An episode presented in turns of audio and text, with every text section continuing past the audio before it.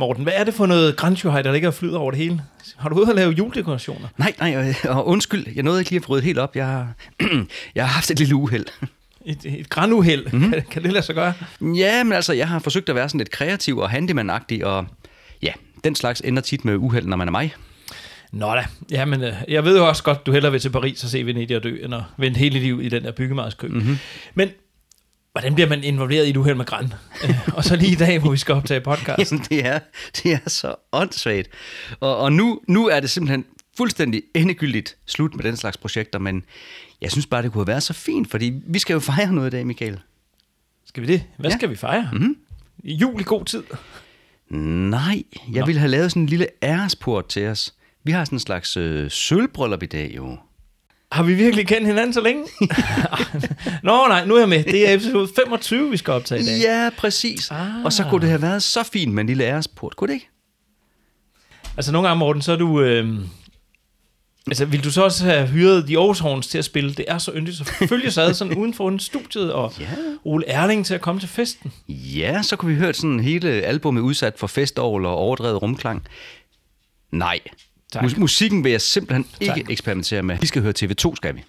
Pyha, det lyder bedre. Øhm, skulle vi bare ikke se at finde noget at komme i gang? Altså, vi har gjort det 24 gange før, så må ikke det lykkes i dag også. Skål i kaffe. Og tillykke. Ja, skål og tak i lige måde.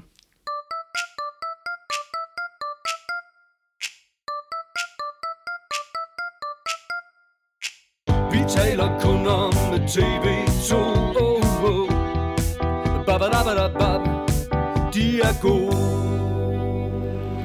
Det gode liv. Det er noget af en plade, vi skal igennem i dag. Ja, det er lidt vildt. I dag har der faktisk været ting, som jeg har måttet vælge fra, for at det ikke skulle blive for vildt. Ja, jeg synes godt nok også, at jeg fandt mange ting. Mm-hmm. Og øhm, så har der været sådan en lidt forvirring omkring rækkefølgerne af numrene også. Og det, det er en slags, har vi da ikke bøvlet med før. Nej, og det går galt allerede her fra starten af. Øh, hvilken sang synes du for eksempel, vi skal lægge ud med at spille? Jamen, altså normalt vil det jo være verdens letteste spørgsmål at svare Ja. på. Og vi skal selvfølgelig spille albumets første nummer. Ja, præcis. Men det er lidt kompliceret i dag, fordi hvis man har CD'en, Den er så her. er første sang dig og så mig og alt det derude. Ja, det er rigtigt. Men hvis man hører pladen på streamingtjenesterne, så starter mm-hmm. den med en selvisk gigant, som i virkeligheden først blev udgivet mere end halvt år efter resten af albummet. Jeps, og længere ned ad tracklisten går det galt igen. Nu sidder vi her med selve CD'en, og sang nummer 6, den hedder Hospitalet for ødelagte ting. Ja. Men inde på TV2's hjemmeside er det Sommeren med mig og Monika, der er den 6. sang, mens øh, Hospitalet for ødelagte ting er sang nummer 11. Ja, og der står en selvisk gigant listet helt op, altså uden for nummer. Mm-hmm. Mm, så hvad, hvad gør vi? Jamen altså, jeg har det sådan, at jeg nægter at spille den selvisk gigant som den første sang. Fordi jeg synes, at dig og så mig og alt det derude, måske er det bedste åbningsnummer på nogen TV2-plade overhovedet. Jeg vil. Øhm, men så, jeg vil ikke gå med til, at vi, vi spiller til sidst. Mm-hmm. Fordi jeg synes så, at til gengæld, at Berlin er en af de allerbedste slutnumre i TV2 samlede værker. Så, øhm, Ja, så har vi da et problem, Michael, men... Hmm. Ved du, hvad vi gør så? Nej. Vi putter en selvisk gigant ind et sted i midten så. Så kan det være, at vi kommer til at opleve den på en helt ny måde, måske. Nå ja. Er det, kunne det være en aftale? Ja, det er i orden, Morten. Godt så. Skal vi høre den rigtige sang nummer et så? Yes, og jeg vil godt lige have lov til at advare på forhånd. Der er gåsehus garanti dig og så mig, og så alt det derude, som truer med tæv og mørke had. Dansende rundt på den synkende skud, søger vi lyset lige meget hvad.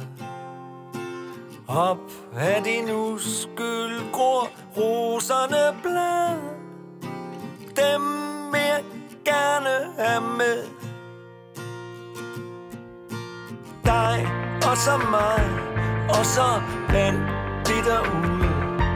Med spredte byer Og brændende flag. Det er koldt og vinteren Slår sin knude På randen af endnu en isnende dag op af din uskyld gror roserne blade. Dem vil jeg gerne have med. Og inde i mit skur står en halvrusten spade og graver os dybere ned. Dig og så mig og så natten som skruer ned på laveste blus. Man kan lige frem høre ulvene tude. Om lidt sætter frygten ild til dit hus. Op af din uskyld gror moserne blå.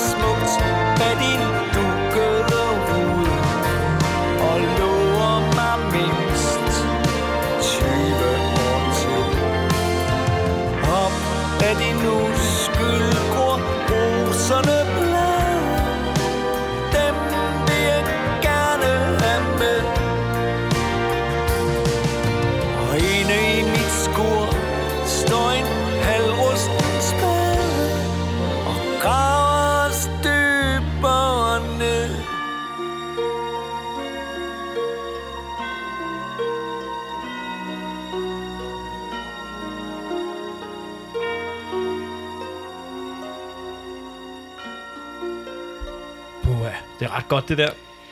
Jeg starter dagen med at være 100% enig med dig, Michael. Det er en af de mest poetiske og smukkeste tekster fra Steffen Brandt nogensinde. Altså, det giver mig gås ud hver gang. Ja, den, den er vild. Øh, da vi to lavede vores top 3 talkshow i Aarhus sidste sommer, der havde jeg vist nok den her sang som nummer 3 på den all-time TV2 top 3, som jeg ellers slet ikke har. Ja, det havde du da vist. Altså, nu har jeg jo en top 3, som det har du og vores lyttere ved. Øhm, og øhm, jeg kan godt finde plads til den her sang mm. på min top 3.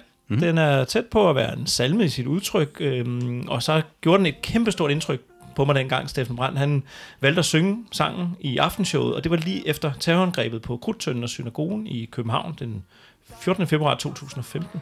Ja, de frygtelige begivenheder, de faldt nogenlunde sammen med albumudgivelsen, og Steffen Brandt kunne godt selv se, at sangen havde godt kunne bruges som en slags trøst i den forbindelse. I den pressemeddelelse, der fulgte med det gode liv, så skrev Steffen Brandt sådan her. Mens dette skrives, genlyder skuddene i mit tv fra den dag terroren for alvor viste sit ansigt i Danmark. Sangen er som skrevet direkte ind i begivenhedernes centrum. Det her er ikke endnu en, det går nok alt sammen besværgelse. Det her er ikke en lovprisning af tilværelsens trygge rammer. Det her er en sang om at fokusere på de værdier, vi skal overleve på, inden frygten sætter ild til dit hus. Fem år senere, da vi blev isoleret på grund af coronanedlukningerne, hørte jeg også den her sang en hel del. Og fandt trøst i, at jeg var havnet i en god boble, når nu alt det derude var så skræmmende. Det kan mange ting, sangen. Mm-hmm. Øhm, Steffen Brandt han sender endnu en gang en lille hilsen i sangen til øh, Sten Stensen Blikker. Øh, der hvor han synger, det er koldt og vinteren slår sin knude. Hos Blikker så er det kønmissen, der slår sin knude. Mm-hmm. Knude hedder det. Øh, det gør han i klassikeren, det er Hvidt herude, som i øvrigt stammer fra den her digtsamling, der hedder Trækfuglene, som der kommer også den her sig nærmere tiden fra, og det, det refererede han jo til på Showtime. Det er Der- rigtigt. Ja. Øh, og i øvrigt så er han slet ikke færdig med blikker endnu på den her plade, men øh, det vender vi tilbage til. Det gør vi nemlig. Og øh, jeg blikker er jo slet ikke den eneste store danske digter, der bliver refer- refereret til i, i dig og så mig. Mm. Øhm, Steffen Brandt, han kommer nemlig med en diskret hilsen til den allerstørste. Nemlig sig selv. Oh, ja, ja. Han synger, du lyver så smukt bag din dukkede rude og lover mig mindst 20 år til. Det er meta på den fede måde. ja, det er det. Øh, Jeg synes faktisk, at den her sang viser noget af alt det bedste, som TV2 kan. Den er flot bygget op helt fra den skrabede intro til det vildt storladende, der hvor symfoniorkester sætter ind. Melodien er uendeligt smuk, og Steffen Brandt synger både hæst, stort og, og i falset. Ja, det der arrangement med Aalborg Symfoniorkester, det er, det er genialt. Det passer virkelig godt til sangen. Mhm. Øhm, der er jo altså en risiko for, at sådan, de der symfoniorkester i popmusik, de kan godt blive sådan lidt for varmt, ikke? Tænker du på det, som Gaffa kaldte Stig Rossen-effekten? Ja, det tror jeg. Øhm, men det passer fantastisk ind i sangens stemning og budskab. Øhm, jeg synes, jeg savnede sangen til de her koncerter med TV2 og Underholdningsorkestret, som, som var i foråret 2023. Mhm. Den kunne godt have været med. Det kunne den sagtens. Jeg savnede den også. Især fordi, at sangen slet ikke fik det der svung, som den fortjente på den turné, der fulgte efter albumudgivelsen. Øhm, det tror jeg godt, den kunne have fået sammen med underholdningsorkestret her. Ja, men det tror jeg også. Øhm, ved du hvad? De må stadig genmål i. Ja, afsted med jer. Øh, I øvrigt vil jeg godt lige have lov til at hylde Svend Gavls trommespil på det her nummer. Det er helt usandsynligt veltempereret. Han ved præcis, hvor meget eller hvor lidt et trommefil skal have. Det er så lækkert. Enig. Lige noget andet, Morten. Ja. Hvordan er det egentlig med ulve? Har I nogen af dem i Brande? Ja, de er blevet spottet i Brandes omegn. Hvorfor? Jamen, jeg synes bare, det er lidt sjovt, at Steffen Brandt han også lykkes at få sådan en lille indspark til ulvedebatten med i sangen. Man kan lige frem høre ulvene tude, om lidt sætter frygten ild til dit hus. Yes, og det er jo også endnu en hilsen tilbage til beatpladen, hvor han langt, langt borte i det fjerne kunne høre nogen råbe, ulven, ulven kommer. Og det gjorde den så. Profeten slog til igen. Igen igen.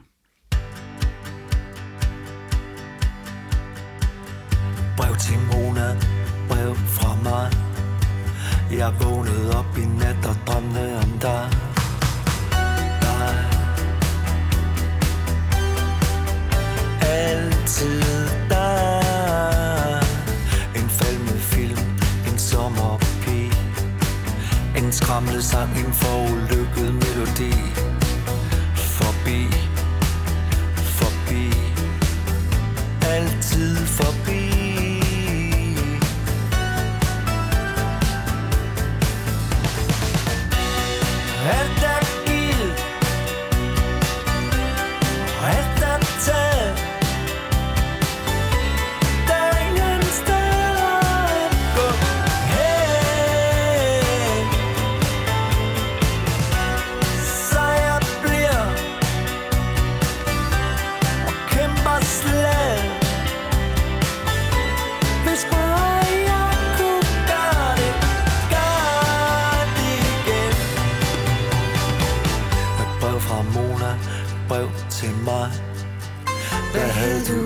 Du forestillet dig? Dig, dig. Altid dig. Du turde ikke, var det sådan det var. Er tavsheden dit endelige Svar,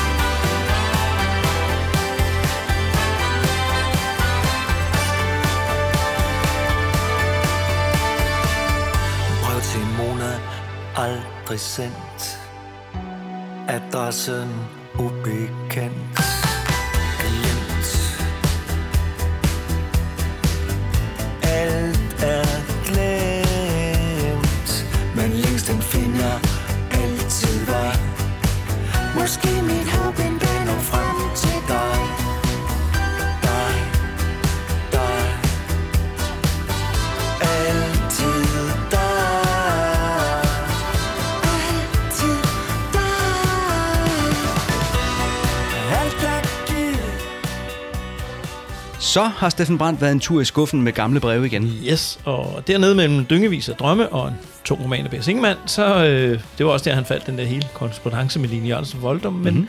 så har han så også fundet et brev til øh, Mona. Ja, og et brev fra Mona. Ja, og et brev, som aldrig blev sendt. Ja. Det her det er en sang, som er pladens første duet med Connie Nielsen.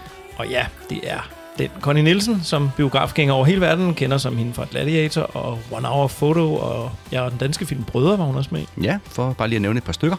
Ja, hendes øh, liste over film, den er lang. Øh, I en overrække, så dannede hun par med Lars Ulrik fra Metallica. Yes. Om øh, samarbejde sagde Steffen Brandt blandt andet. Det har gennem tiderne været en fast tradition hos bandet at invitere gæster i studiet og på landevejen.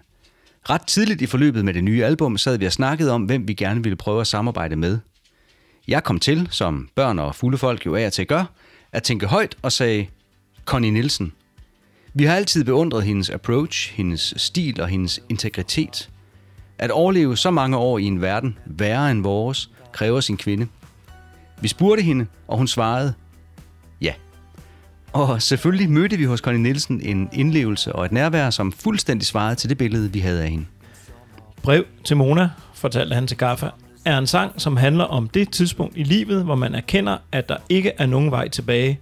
The drugs don't work. Der er ingen steder at gå hen og søge hjælp. Konsekvensen er at gå til grunde eller at tage kampen op. I værste fald begge dele. Vi tænkte, at et menneske som Connie Nielsen, der har levet det liv, hun har, vildt og dristigt, måtte kende til følelsen af at være konfronteret med det uigenkaldelige. Vi sendte sangen til hende, og ganske rigtigt, der var stor genkendelse. Connie Nielsen er jo ikke kendt for sine evner som sanger, men orkestret følte, igen ifølge Gaffa, at hun tilføjede sangen den autenticitet, som de ledte efter. Jeg synes da også, hun gør det meget godt. Ja da. Øh, Jeg er faktisk ret vild med hendes lidt viskende måde at synge på. På en eller anden måde, så passer det godt til sangen, at hun ikke sådan dominerer den. Hun er jo ikke til stede i lokalet, så at sige. Hun er en stemme i et brev, og så passer det bare perfekt med den der visken. Hun øh, synger unisont med Steffen Brandt det meste af vejen, men så letter hele sangen til sidst, der hvor de pludselig synger tostemmet. Jeg, jeg er vild med det faktisk. Der blev lavet en musikvideo til sangen, hvor man følger indspilningen. Øh, videoen den er optaget indendør i et studie, mm-hmm. men alligevel så er Connie Nielsen solbriller på hele vejen igennem. Ja, ja, man er vel Hollywood-stjerne. Ja. Om solbrillerne sagde Steffen Brandt til Gaffa, at bære solbriller indendør er en Hollywood-stjernes efterhånden sidste privilegium. Det kræver et vist format. Jeg, for eksempel, kan dårligt nok bære solbriller udendør. Men det gør han så faktisk på den næste plade på cover, når vi kommer dertil. Aha. Tæt trafik i Herning. Ja, det, Ja. Vi har tidligere i podcasten afsløret, hvorfor pigen i sangen hedder lige præcis Mona, og ikke for eksempel, ja, Connie for eksempel. ja øh, sangen er produceret af Mads Bjørn, som havde sendt sin egen version af Monas Solarium fra Nærmest Lykkeligt til Steffen Brandt. Og den genoplivning af lige præcis den sang førte altså til, at Mads Bjørn blev en af producerne på Det Gode Liv. Og at pigen i den her sang kom til at hedde Mona igen. Du fortalte der i nærmest lykkelig episoden, at du synes, du kendte sådan en øh, Mona-type, de sang om dengang. Mm. Øhm, har du så også sådan et brev liggende til en Mona, som du aldrig fik sendt? Nej, nej, nej, det er hun ikke værd. Er du klar over, Nå, hvad, er du klar hvad portoen står i dag? Det vil aldrig rode ud i. Det Nej, det kan jeg godt se. øh, Jyden. Øhm, nå, du kan også sende hende en mail eller en sms. Nej, nej, nej. Det gider jeg ikke. Jeg vil hellere tale lidt, lidt mere om den her sang, fordi øh, jeg synes, at Steffen Brandt gør noget ret genialt undervejs. Det gør han jo tit. Det gør han nemlig. Men den der måde, som nogle ord bliver gentaget på, så de nærmest ændrer mening i løbet af gentagelserne, det er ret fantastisk. Hvad havde du egentlig forestillet dig? Dig. Dig. Altid dig. Ja, og lidt det samme i Hvem vil være millionærreferencen. Er tavsheden dit endelige svar? Svar. Svar. Giv mig svar. Ja.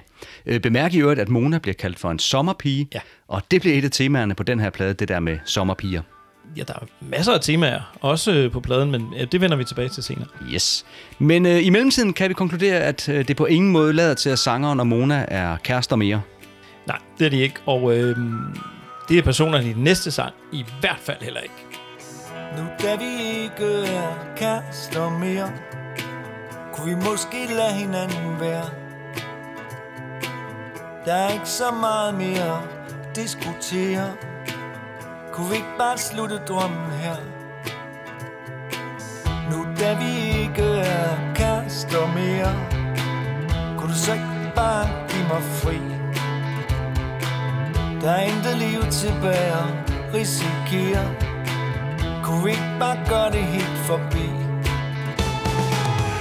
Dagene sniger sig bedrøveligt afsted. Der er ikke noget ved noget, når du ikke er med. Hverdagstone er blå og i sort. Lyden af alt det, vi aldrig fik gjort.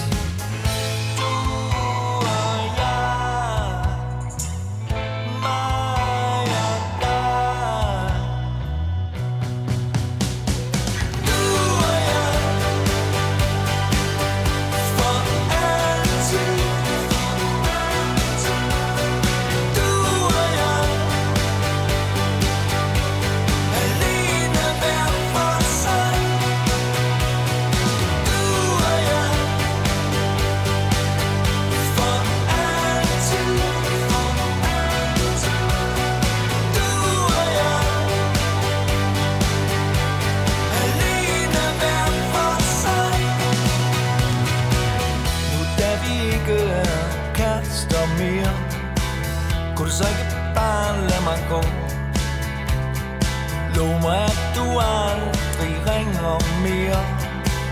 Jeg er et sted, du ikke kan nå. Vinteren strenges, de undblikker blues.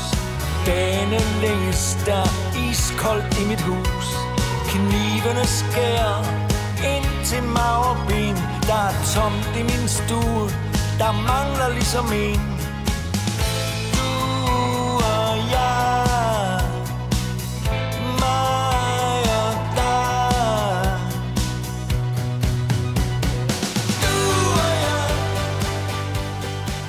Jeg fandt et gammelt interview med Steffen Brandt, hvor han fortalte om Line Jørgensen Voldum, og om hvordan han havde ændret navnet på pigen, ligesom vi også fortalte i Kystbruden-episoden. Men bynavnet, Voldum altså, det havde han ikke kunne ændre. Og øh, med den information i baghovedet, så vil jeg lige fortælle om dengang, jeg var kæreste med øh, Camilla fra Gadebjerg. Jamen, så lad mig gætte, hun hedder ikke Camilla i virkeligheden, vel? Det er korrekt. Men hun var fra Gadebjerg. Og vi var kærester i 14 dage, hvor vi så hinanden i alt, tror jeg, tre gange. Måske tre timer alt i alt. Og pludselig en dag ringede hendes veninde. øh, Vi kan kalde hende Annemette. Fra Gadebjerg. Ja, fra Gadebjerg. Og sagde, at det ikke var så godt med mig og Camilla mere. Vi var i hvert fald ikke kærester mere. Nå, Ja, præcis. Så det tog jeg til efterretning og konstaterede, at det egentlig var ret sejt, at vi havde været kærester i 14 dage. Og efterfølgende har jeg så altid kunne tænke på lige præcis den historie, når jeg hører TV2-sangen Nu, da vi ikke er kærester mere. Ja, sådan tror jeg egentlig, de fleste af os har en historie, som ja, måske endda flere mm. så kunne gå under titlen nu, da vi ikke er kærester mere. Det var jo også på tide, at øh, TV2 sådan, jeg har lavet soundtracket til så mange danskers liv. De endelig fik skrevet en præsang lige om det, med at Ja. ikke at være kærester mere. Præcis, altså sangen rummer en øh, perfekt beskrivelse af et forhold, der er forbi, men øh, hvor man, selvom man ikke vil indrømme det, har gemt et længsel indeni. Det der ønske, kunne du ikke bare give mig fri, det husker jeg godt fra min egen øh, kæreste sover. Det, det, det kan hun jo netop ikke. Man skal selv give slip, og det kan være svært. Det ved den her sang godt. Og det gør den nemlig. Tilbage i Amerika-episoden, der talte vi om den der berømte stinglinje, If you love somebody, set them free. Mm. Dengang, det var et sted derude, vi talte om. Men også i, øh, nu da vi ikke er kærester mere, så kan man faktisk få den linje til at passe ind. Fordi selvom det til syden er jegets intention i sangen, at lade den anden gå, mm-hmm. så er det sådan så og så med, om personen nu også vidderligt er klar til at gøre det, altså sætte den anden fri. Ja, eller sig selv. Ja, eller sig selv, ja, ikke mindst. Også selvom vedkommende udmærket ved, at det er det rigtige at gøre. Den der beskrivelse af tvivl, længsel og tvetydige følelser, det er jo bare et klassisk Steffen Brandt. Yes. Øh, enkelte anmeldere syntes, at det var et billigt trick at genbruge ordet kærester i en sangtitel, men altså hey, hvad skal man gøre? Okay. øh, en anden, der også bliver genbrugt, øh, det er Blikker, som vi havde fat i lige før. Mm. Øh, nu synger Steffen Brandt. Vinteren strenges, det er ond Blikker blues. Dagene længes, der er iskoldt i mit hus. Knivene skærer ind til maver ben, der er tomt i min stue, der mangler ligesom en. Altså det vers, det er så fyldt med en smerte, der bliver beskrevet både skarpt og smukt. Og for at det ikke skal være løgn, så er det der med vinteren, der strenges, og dagene, der længes faktisk fra Brorsons salme, her vil tiges, her vil bies. Yes, så Brandt bruger blikker og brorson i et og samme vers. Sejt med alle de B'er. øh, vi er også næsten tilbage i Stingland, er vi ikke? Altså sang Sting ikke uh, The Bed's Too Big Without You som en slags pendant til Der er tomt i min stue, der mangler ligesom en. Mm, jo, det gjorde han vist. Mm-hmm. Mm. Jeg synes, det er imponerende, at de der barske linjer er med i en popsang, der på overfladen lyder både frisk og glad. Faktisk lyder den så meget som TV2, at den kunne køre på repeat i mit anlæg i en hel uge, uden at jeg ville blive træt af den. Øh, musikalsk er den nært beslægtet med sange som Romeos Lykkelige Dag og Mere Sport om lidt. Ja, det har du ret i. Øhm, I øvrigt så er ordet sommerpige allerede med for anden gang på albumet nu. Ja, øh, i den der linje, hvor den egentlige smerte ved et forlist forhold bliver mesterligt beskrevet. Nu, da det ikke er os to mere, er du så en andens sommerpige. Ja, au, den går nas. Øh, Steffen Brandt var i Godmorgen Danmark for at fortælle lidt om, hvordan sådan en sang bliver til, og det synes jeg da godt, vi kan høre lidt af her. I, i selve sangskrivningen finder jo sted øh, foran, øh, foran tv, altid en guitar mm. i den periode. Øh, og så sidder man også, og lige pludselig så er der sådan noget, som for eksempel det her. Hey, kunne det ikke øh, være anstedet til en sang? Og så synger jeg jo et eller andet, jeg synger et eller andet, som øh, lige falder mig ind. Som for eksempel. Nu da vi ikke er kærester mere, kunne du måske bare lade mig være. Det er sådan set det eneste, jeg har øh, som udgangspunkt. Så der starter det, Der starter det, ikke? Men det starter med en linje, som er... som er nu, der vi ikke er kærester mere. Eller faktisk, nu, der vi ikke mere er kærester. Men kærester er vildt svært at rime på, så man er nødt til at bytte mere om til sidst. Fordi der er der både diskutere og risikere og nogle andre sådan fagtekniske ting. Altså, hvordan øh, går den her strofe, den her linje, du har, øh, og, og så det her lille hook, du har på gitaren, de her få akkorder, hvordan går det hen og bliver til det her? Jamen det gør det jo i den proces, som vi har i bandet, hvor vi starter med at lave en demo. Jeg kommer med et, et, en skitse, og så giver den videre til vores trommeslager. Men er det nok at komme med, altså bare at sige... Ja, det er det faktisk. Og så, så snakker vi om det, og øh, øh, alle får det med hjem og hører, og så mødes vi så med produceren, som i det her tilfælde, og Andreas Sommer. Og så, øh, og så hører han sangen, når vi indspiller en, en, en, en råskitse, og så siger han, det lyder rigtig godt. Men skulle der ikke øh, være et eller andet, der ligesom løfter det op til sidst? Og det, øh, den besked får jeg jo så som sangskriver, og øh, faktisk får jeg at vide, øh, gå hjem og skrive et eller andet, som øh, vi kan få postbud til at synge med på, eller fløjte med på. Det er det her. Men der er ingen nødt til at, øh, at fløjte med. Det går sådan her. Men jeg skal lige sige, at alle ser dumme ud, når de fløjter. Det- det er, Og det lyder heller ikke nødvendigvis godt. på det, så det er godt. det er meget, meget demokratisk. Så. Okay, vi prøver. Men øh, det går sådan her. Jeg kan i forvejen. Og det var så det, du gik hjem og skrev?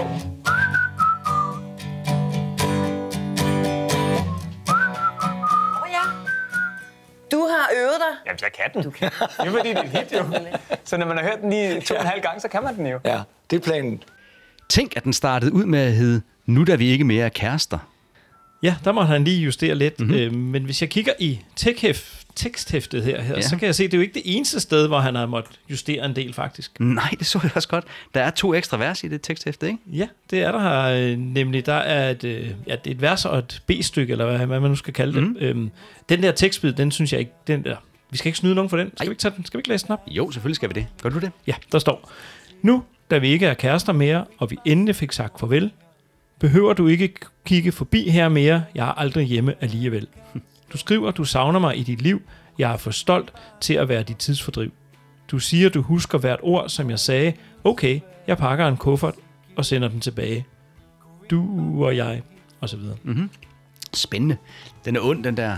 Du siger, du husker hvert ord, som jeg sagde. Okay, jeg pakker en kuffert og sender den tilbage.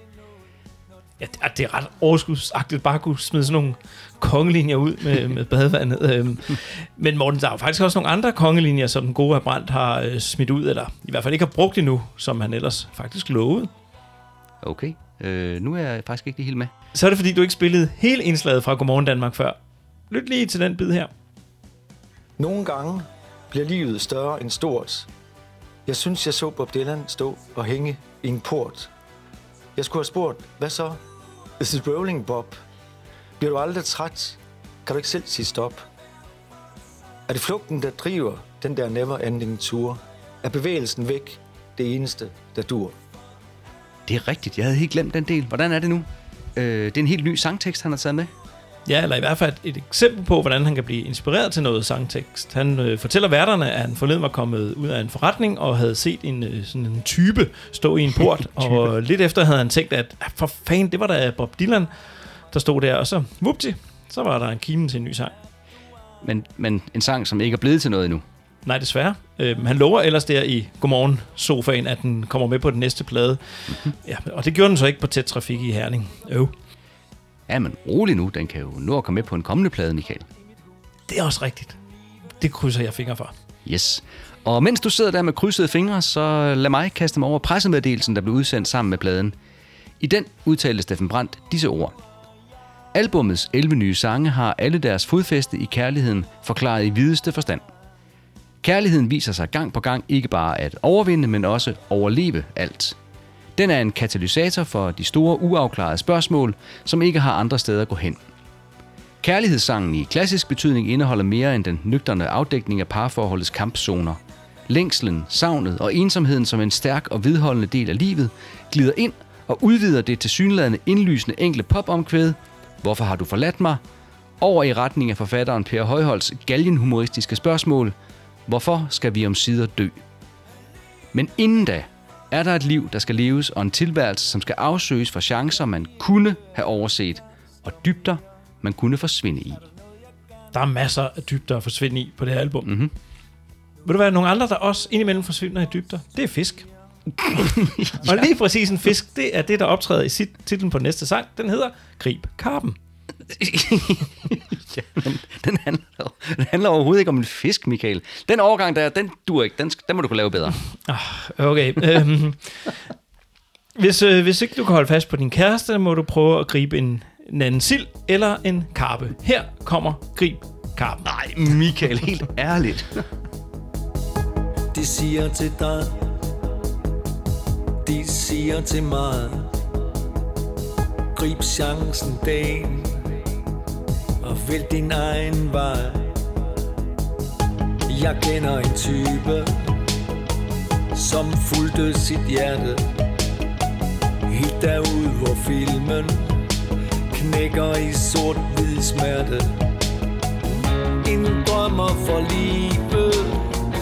Alle grænser skulle rykkes. En drømmer for hvem? Ingenting lykkes.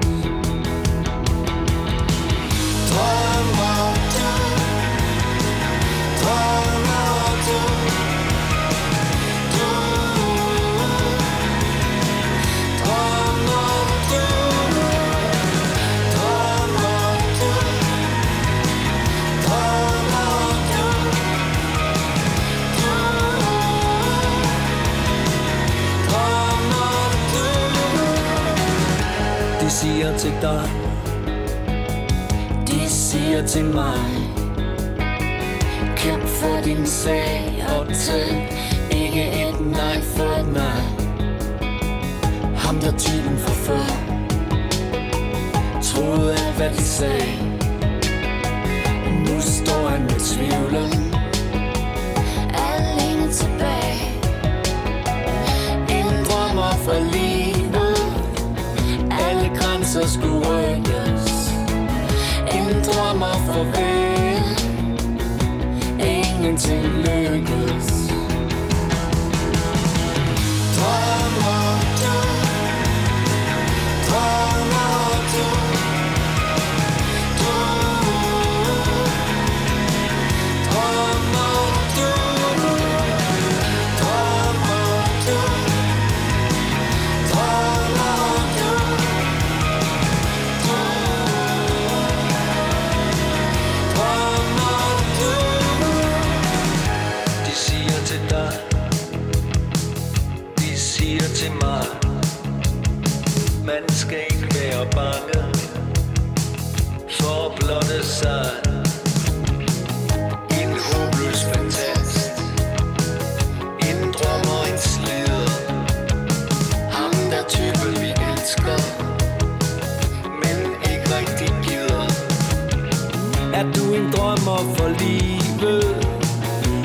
grænser kan rykkes.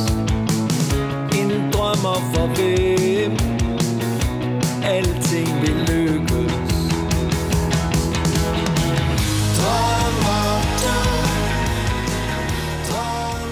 Hvad så, Michael? Er du færdig med at snakke om fisk nu? Fuldstændig. Godt så. Så lad os tale om sangen Grib Karpen i stedet, som jo så er pladens anden duet, eller tredje, hvis man hører albummet via streaming. Jeps. Øhm, den her gang så synger Steffen Brandt duet med Amalie Stenter fra bandet Panama. Øh, ligesom resten af det orkester, de medvirker også på nummeret. Jeg tager de kendes bedst for sangen øh, DJ Blues fra 2012 og Børn af natten fra 2013. Amalie Stenner sagde sådan her til Gaffa i 2016. Da jeg var lille, var jeg fuldstændig skudt i TV2, og deres album Kysbruden var det første, jeg købte. 10 år gammel og for egne lommepenge. Der steg min respekt for hende lige i 200 procent, kan jeg mærke. Sangens titel, altså Grib Karpen, er et lille vittigt ordspil. Ja, det er jo en sammentrækning af det latinske carpe diem, der på dansk bliver til grib dagen. Og efter en tur i Steffen Brands sprogkarusel, så må det selvfølgelig blive til grib karpen. Ja, det er da oplagt. og øh, sangen er selvfølgelig glædet direkte ind på vores øh, Kyste Nu-liste, for det er jo en sang om at gribe dagen og huske at leve lige nu og lige her. Ja, men det er ikke altid bare så let, som det lyder.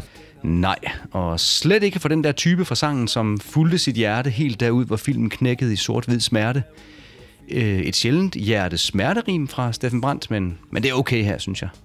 Ja, det er det også. Øhm, altså lige præcis hjerte smerterimet, det dukker faktisk op igen lige om lidt på hospitalet for ødelagte ting.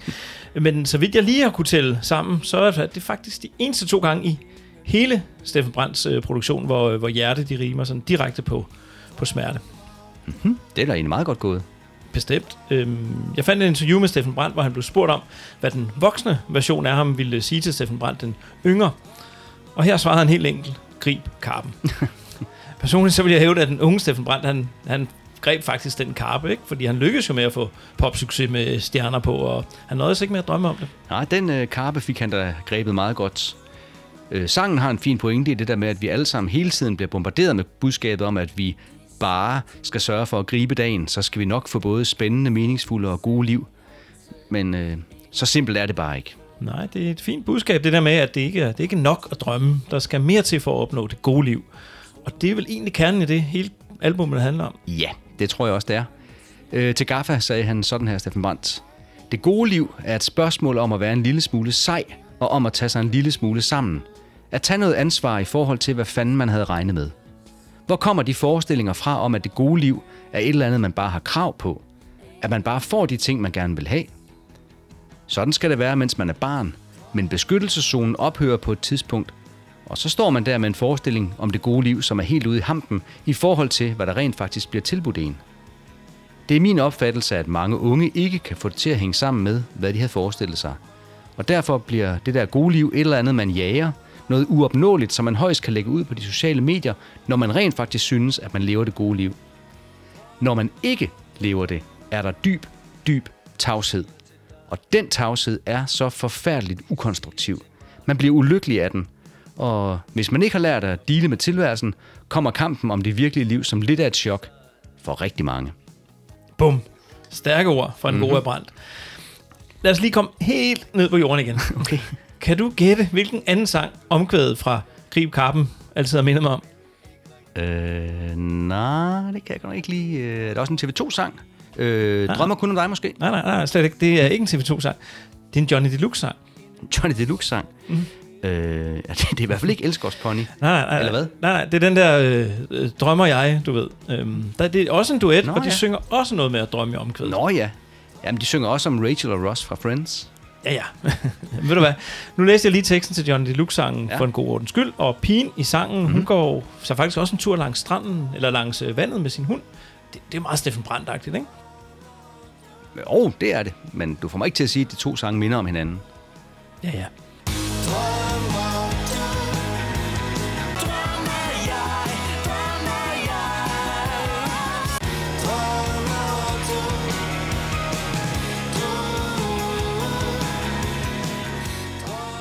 Tilbage til Gribkarpen. Ja, tak. Selvom det jo rent faktisk øh, er TV2, der spiller sammen med et andet band, nemlig Panama, så synes jeg nu stadig, at den er meget TV2-agtig i sit udtryk. En øh, pumpende bas, tilført lige præcis tilpas med blibbot, som du plejer at kalde det. Blibbot. Steffen Brandt blev selvfølgelig spurgt om, øh, hvorfor de pludselig havde inviteret så mange øh, gæster med på albummet, og øh, til Gaffa så sagde han sådan her. Når vi inviterer gæster med på scenen eller på plader, ser vi os selv på en ny måde. De bidrager med nye måder at gøre tingene på, man ikke har hørt før, og godt prøvede sange kan pludselig genfinde nyhedens værdi. Det kan der komme utrolig meget god energi ud af. Det har vi blandt andet fundet ud af på Det Gode Liv, hvor Panama er gæsteband på nummeret Grib Karpen.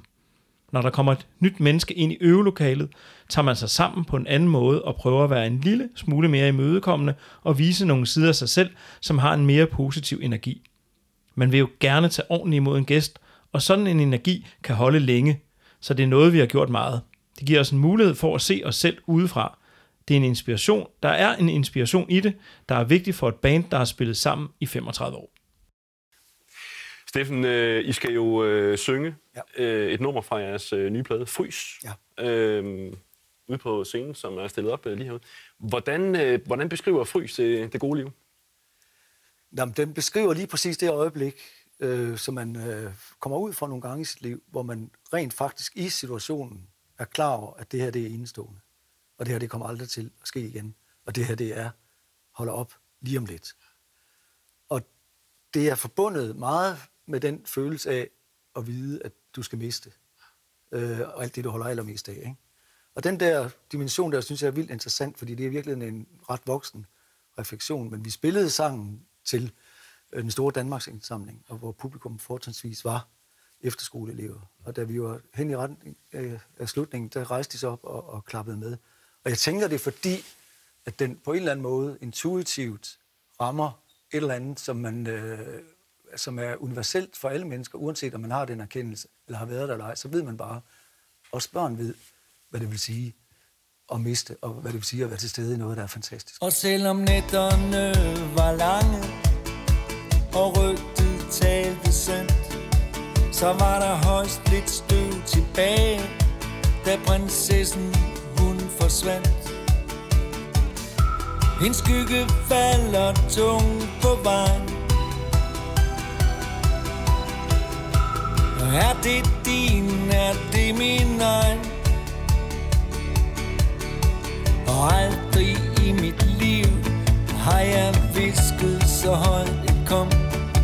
Men du gik tabert mod din skæbne, uden at vende dig om. En skygge falder tungt på vej. Er det din, er det min egen?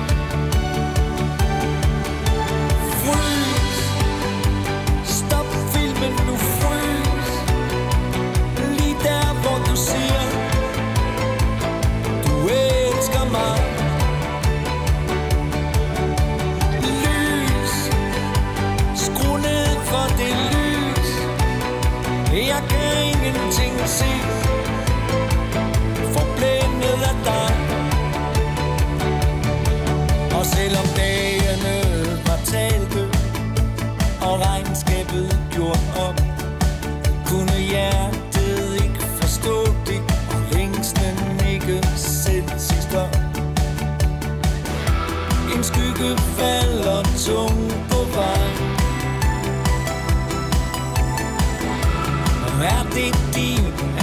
Er det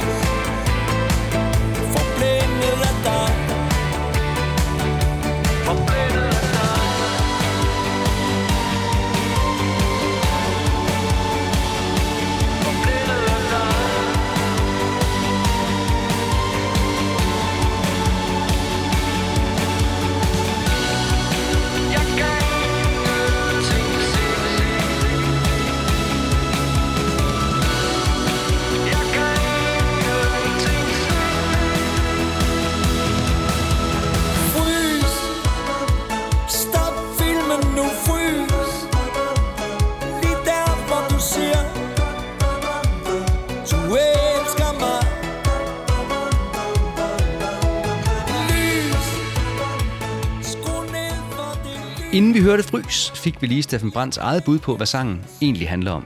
Ja, det kan jeg ikke sige bedre selv. Men, øh, og Frys, det var da et lille hit, var det ikke? Jo, det var da i hvert fald den sang, der blev spillet i radioen og til Danmarks indsamling, som Steffen Brandt også selv fortalte. Altså, jeg synes, den er hit. Mm. Øhm, den lyder næsten som, det kunne være en Thomas Troelsens produktion, øh, Troelsens Ja. produktion men øh, jeg, jeg ved godt, at han ikke har haft noget med den at gøre. Øh, men, men måske fordi de laver den der sådan, Melodi Grand Prix løft til sidst. Øh, det, det er i hvert fald et sikkert hit sang. Øh, personligt kan jeg rigtig godt lide den detalje, at Svend han venter rigtig længe med at slå på lille tromme. Faktisk gør han det først efter 1 minut og 25 sekunder. Og der bliver jeg altid sådan, ah, det lyder så godt. altså, hvis ikke TV2 i forvejen havde så mange andre synge med baskere, så kunne Frys jo sagtens være blevet en sådan live-klassiker, men, men den er desværre glædet ud af sætlisterne. Ja, det er den. Øh, Jeg havde engang en kollega, hvis datter i lange perioder låste sig ind på sit værelse og lyttede til Frys på repeat.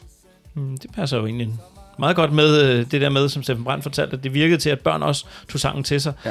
Øh, Altså uden måske helt at forstå, hvad den intellektuelle nu, ikke? Øhm, Måske er det bare den stemning, der taler til en dybere i os. Ja, altså, jeg tror da i hvert fald, at vi alle sammen kender den der drøm om at fastholde det smukke, helt perfekte øjeblik for evigt. Frys. Stop filmen nu. Frys. Lige der, hvor du siger, du elsker mig. Og så er det forresten et meget smukt billede, det der med viske et kom. Anders øh, Ladegaard, som er visual og audio artist, han lavede, eller har lavet en musikvideo til Frys, der også bidrager til det der med, at øh, sangen er en stemning. Øhm, Det er sådan en såkaldt lyrics-video, øh, hvor, hvor de skriver teksten. Jeg, jeg kan virkelig godt lide de der skrivemaskine-effekter, der er. Øh, jeg prøver at finde den på YouTube. Den skal jeg gøre. Og en anden sjov ting med Frys og nogle af de andre sange på pladen, øh, det er brugen af filmmetaforer. Mhm. Mm-hmm. Øhm, I brev til Mona, så sang Steffen Brandt om en falmet film i Grib Karpen, der knækkede film i sort-hvid smerte. Og nu skal vi så stoppe filmen. Ja, og for det ikke skal være løgn, så er der i en selvisk gigant noget om, at øh, filmen smelter. Ja, så hvis man lytter til, øh, til streamingudgaven af pladen, så har man i løbet af de første seks sange hørt om falmet, knækket, smeltet og frosset film. altså, hvem sagde gennemgående temaer? Ja, det gjorde du lige. Men øh, skal vi ikke prøve at gå fra den her sang, som jo må sige at være TV2 Classic, over til noget helt andet? Nemlig en selvisk gigant, som vi jo lige sprang over i starten. Jo, jeg tænker da, at øh, nu kunne være et meget godt tidspunkt at spille den. Mhm. på. Og du har ret, det er noget helt andet end TV2 Classic. Ja, altså for det første, så er det jo en af de meget, meget få TV2-sange, hvor det ikke er Steffen Brandt, der er krediteret for at have skrevet både tekst og musik. Ja, det er rigtigt. Det er et øh, covernummer, eller en gendækning, eller en oversættelse, eller hvad de nu vil kalde det, af, af Damon Albarns The Selfish Giant fra hans album Everyday Robots fra 2014. Ja, det er altså virkelig en sjældenhed på en TV2-plade, at de spiller en sang, som ikke er 100% deres egen. Hvad øh, kan vi ellers komme i tanke om, Michael? Der er Kolde Hjerner fra Fantastiske Mm. Ja, hvor de lavede en ny melodi til Jeppe Aukers tekst. Ja, så er der den der uge, jeg vil ønske, jeg var mig. Det, det er samme plade. Mm. Mm. Øhm, øh, den skrev han jo sammen med Georg Olsen. Ja, det er rigtigt. Men det var stadigvæk holdt inden for egne rækker, om man så må sige. Men en selvisk gigant kan Steffen Brandt altså ikke tage æren for. Melodien er ikke hans, og ja, teksten er ikke en en-til-en oversættelse, men dog kraftigt i familie med originalen. Så lad os høre, hvordan det lyder, når TV2 er et coverband. Lige midt i natten et sted.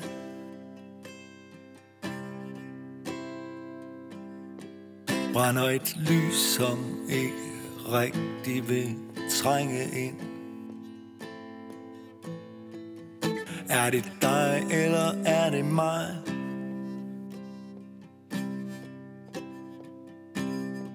Som har stirret os bange og blind. Jeg drømte om, at du ville blive. De hårdt at være elskende med tv'et tændt Og ingenting at se. Jeg drømte om, at du ville blive. De hårdt at være elskende, når filmen smelter Og drømmen er forbi.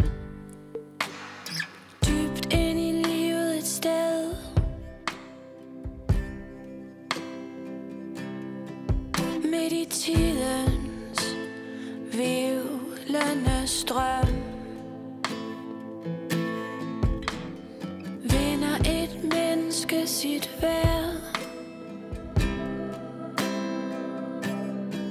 Over en længe nedsparet drøm. Jeg håber på, at du vil blive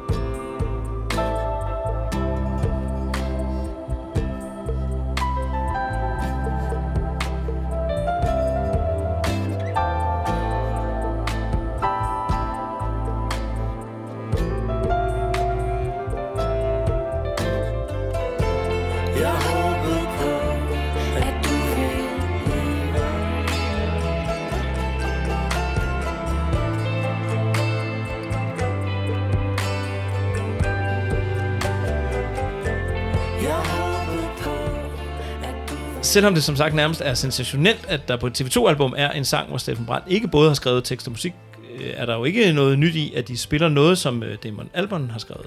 Nej, til tidligere så har de til koncerter spillet både Blødsangen Song 2 og Gorillas nummeret Clint Eastwood. Ja, i 1999, der spillede Blø på Orange på Roskilde, og øh, senere samme dag, så optrådte TV2 øh, på selv samme festival. Og her spillede de så Bløs Song 2, mm-hmm. øh, selvfølgelig som det andet nummer i setlisten, øh, og det var sådan en hyldest til Blø. Yes. Jeg håber, at øh, Damon Albarn han blev og så TV2-koncerten. Ah, må dog ikke. Øh, så vil han også have hørt en sang, som jeg indtil researchen til i dag slet ikke vidste TV2 havde øh, spillet live. Okay, har vi virkelig overset noget? Jamen, det ser sådan ud. Fordi på setlisten til Roskilde 1999, så er der nemlig også opført Culture Clubs Do You Really Want To Hurt Me? Ja, okay, det er da nyt for mig også. Er det lykkedes dig at finde et lydklip, hvor de spiller det? Nej, tro mig, jeg har trollet internettet. Papirstødt. Øhm, det eneste, jeg fandt ud af, det var, at de også spillede Culture Club øh, til en koncert på Forbrændingen i Albertslund aften inden Roskilde kiggede. Mm, generalprøven. Ja, generalprøven kan man også kalde det. Øhm, måske har det bare været et par strofer. Øh, det må, det, jeg tror, det må stå hen det uvisse. Mm, Ja, ja, men ved du hvad? Det lever vi med. Ja, så ikke mere Boy George. Øh, tilbage til Damon Albarn. Øhm, hvis vi et øjeblik leger, at en selvis gigant rent faktisk er åbningsnummeret på det gode liv, som den jo er, hvis man streamer albummet, så må det altså også være deres mest stille åbningsnummer nogensinde. Ja, ubetinget. Men som jeg sagde før, så er dig og så mig og så alt det derude, altså pladens åbningsnummer for mig. Men øh, en selvisk gigant er en skrabet, skramlet og intim sang. Jeg får sådan nogle øh, vibrationer, som jeg sidst havde, da jeg hørte Steffen Brandts soloalbum Baby Blue. Øh, måske er det Ane Trolles skyld. Mm, det kan da godt være, fordi hun, øh, hun medvirkede jo på Baby Blue mm. faktisk. Øhm, så arbejdede hun og Steffen Brandt sammen for første gang til uden for sæsonen på Bornholm i 2007. Nu hørte vi lige før, hvad Steffen Brandt havde sagt om at have gæster med i studiet. Han uddybede over for Gaffa, hvad det betød at arbejde sammen med kvindelige kunstnere, som for eksempel Tina Dikov, Andrea Pellegrini, Connie Nielsen, Amalie Stenner og Ane Trolle. Det er godt at få det kvindelige modspil ind. Mænd retter med god grund ryggen, når de er sammen med kvinder, og det gælder også, når man synger sammen. Så tager man sig sammen. Det kan være utrolig stærkt. Det er også en af grundene til, at vi begyndte at have korsanger inde med. Det giver en anden energi og et andet nærvær, end diverse scenografieffekter kunne have skaffet os. Og så er det rart at have nogen med, der holder øje med os på scenen. Altså, der var også nogle duetter med på Kysbruden, men jeg synes godt efterhånden, vi kan kalde det gode liv for duetternes plade. Ja. Fordi der er altså nogle stykker her. Øhm, jeg har det sådan med en selvisk gigant, at jeg har faktisk ikke hørt den særlig ofte, fordi at, øh, jeg foretrækker at sætte en rigtig plade på, så øhm, når nu de genudgiver det gode liv på LP, så forventer jeg, at den kommer med, ikke? Okay, du tror, de genudgiver den på vinyl? Det satser jeg på. Mhm. altså, i øvrigt så bøvlede de vist en hel del med, med den gode her Damon Albarn og, og hans pladeselskab om at få lov til at udgive en selvisk gigant i det hele taget. Så jeg tænkte bare, at det skal de da udnytte, og så genudgive den på vinyl. Ja, nu hvor de endelig fik lov. Ja. Ja, men man kan faktisk godt næsten glemme det, men der gik faktisk cirka 9 måneder fra albumet udkom, og så til en selvisk gigant dukkede op. Det skete først den 21. november 2015. Jeg kan faktisk huske, at jeg var ude at se på juletræ den dag. Okay, så du så ikke bare derhjemme med tv'et tændt? Nej, heldigvis ikke. Åh, oh, den der linje. Det er hårdt at være elskende med tv'et tændt og ingenting at sige. Den er hård. Ja, det er den. Øh, I Damon Albarns original, så synger han It's hard to be a lover when the TV is on and nothing is in your eyes. For nu at citere en gammel TV2-sang, så er det nok en god idé at prøve at huske at slukke apparatet en gang imellem, inden vi bliver trætte af tv og hinanden. Ja, det er klassisk Steffen Brandt. Ja. Også selvom det er Damon Albarn. It's true. Dream you were leaving. Hard to be a lover when the TV's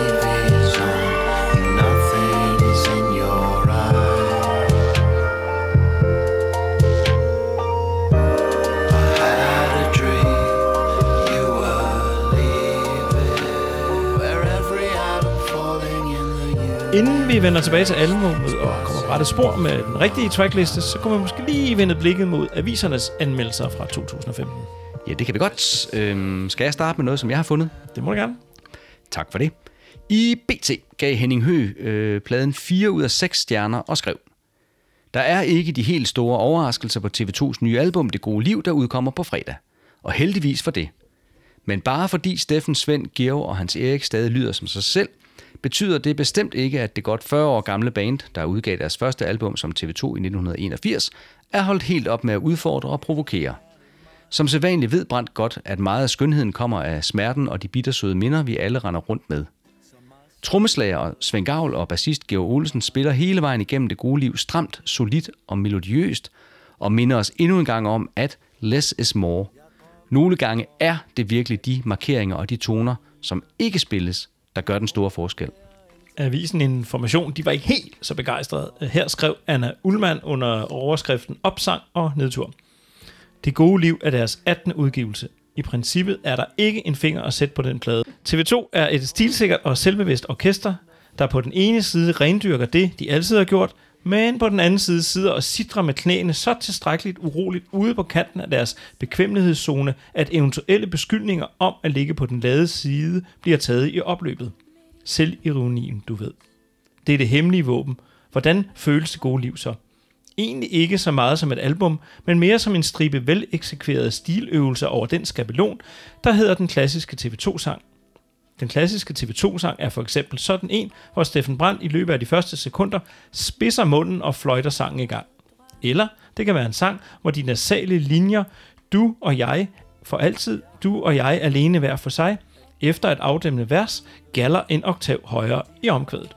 Eller det kan være en heroisk bjergtinde guitar solo, der vrider sig skabagtigt, ligesom i slutningen af nummeret Berlin, som i en lidt bedaget tone hylder 1980'ernes modkulturelle mega.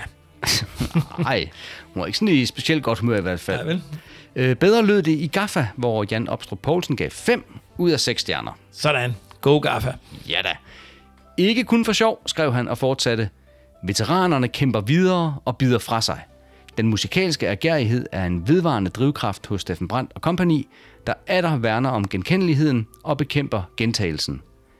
På det gode liv kaster TV2 sig ud i den store, flotte lyd. Det er Cadillacen, der er kørt frem, og den cruiser sig forholdsvis stilsikkert ud af de snorlige veje. Der bliver spillet med et fornemt overskud og en tro på, at den gode popsang kan blive til fællessang. TV2 har ikke mistet de catchy omkvæd, og det kører bare for det melodistærke orkester. Og så er Georg Olesens rullende basgange en nydelse i sig selv. Det er meget godt formuleret det der med, de værner om genkendeligheden og bekæmper gentagelsen. Ja, ikke? Mm. Altså TV2 skal jo lyde som TV2, men øh, selv hardcore fans som du og jeg kan jo altså godt tåle at blive udfordret lidt af og til. Ja, vi forventer vel faktisk at blive det. Ja, det gør vi da. Lad os øh, slutte anmeldersektionen af med politikens anmeldelse, hvor Kim Skotte kaldte TV2 for en bundpålidelig og ikke overraskende livsledsager. Hverken tidens tand eller bandet selv kan stille meget op imod det slidstærke og urokkelige koncept, der efterhånden kan gøre det svært at holde TV2's udgivelser ude fra hinanden. TV2 er oppe imod kræfter større og stærkere end dem selv. Nemlig den overenskomst mellem TV2 og gruppens trofaste publikum, som permanent har bandlyst større omvæltninger i den konservative popbutik. TV2 har for længst nået det punkt i karrieren, hvor et nyt album ikke skal sætte skæld, men primært forny kontrakt med publikum.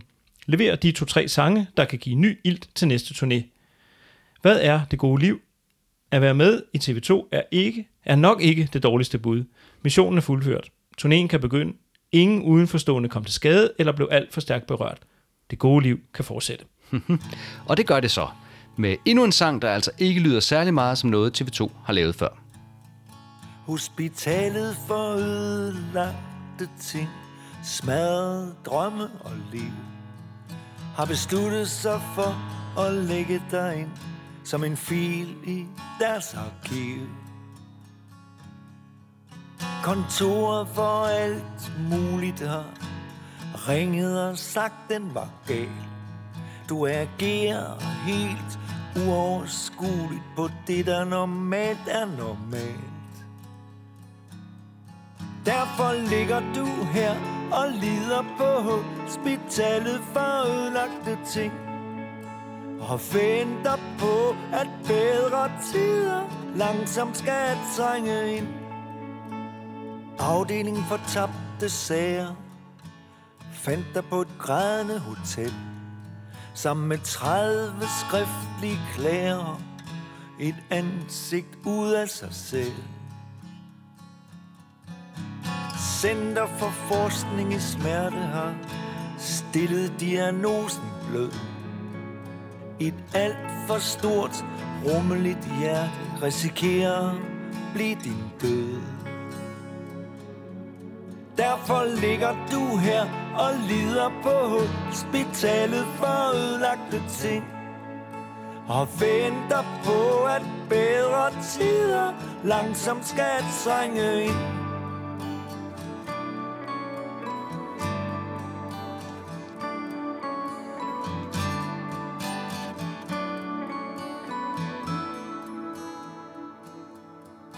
Jeg kom for besøg dig i går Fik de øverste kirurgers dom Da jeg trådte ind i det tidlige forår Stuen allerede tom.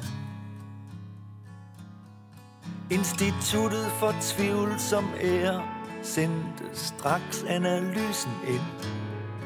De kan næsten ikke vente med at skære i sådan et splittet sind. Derfor ligger du her og lider på hospitalet for ødelagte ting. Og venter på, at bedre tider langsomt skal trænge ind. Mig spørger de ikke om noget. De kender godt mit svar. Jeg ryster bedrøvet på hovedet og begynder at gøre mig klar mens du ligger her og lider på hospitalet for ødelagte ting Og venter på, at bedre tider langsomt skal trænge ind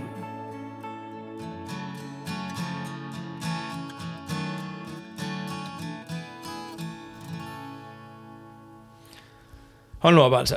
Det kan godt være, at vi har hørt mørke sange før i den her podcast, mm. men den her indtager nu alligevel førstpladsen. Derfor ligger du der og lider på hospitalet for ødelagte ting, og venter på, at bedre tider langsomt skal trænge ind.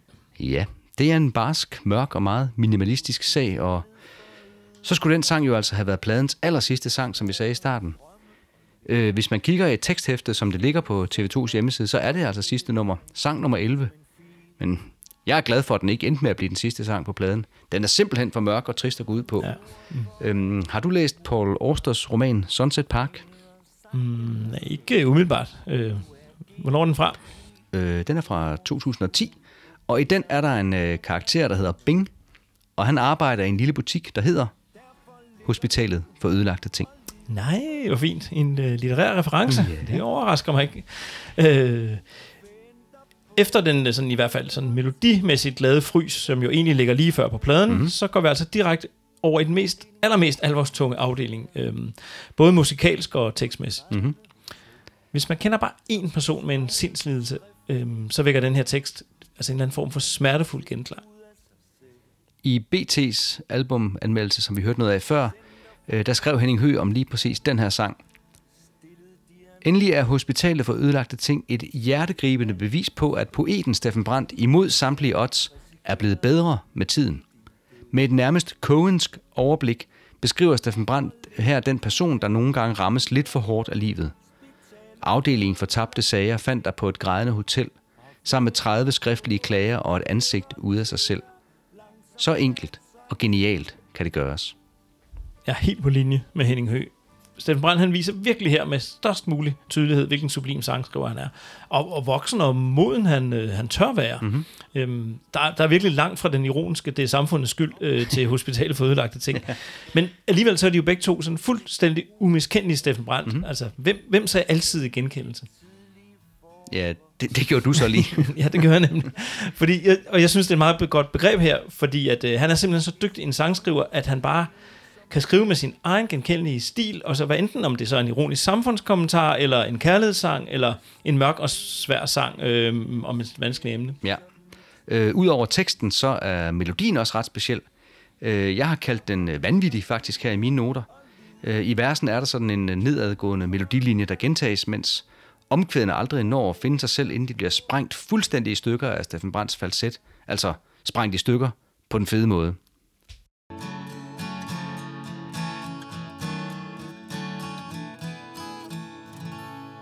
Nå, Morten, vil du ikke være med til med noget mere muntert?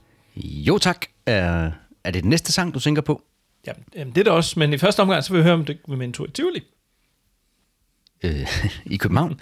Øh, nej, i Pallis Tivoli, som Steffen Brandt synger om i den her sang. Vi skal høre om lidt. Øhm, jo, det vil jeg gerne.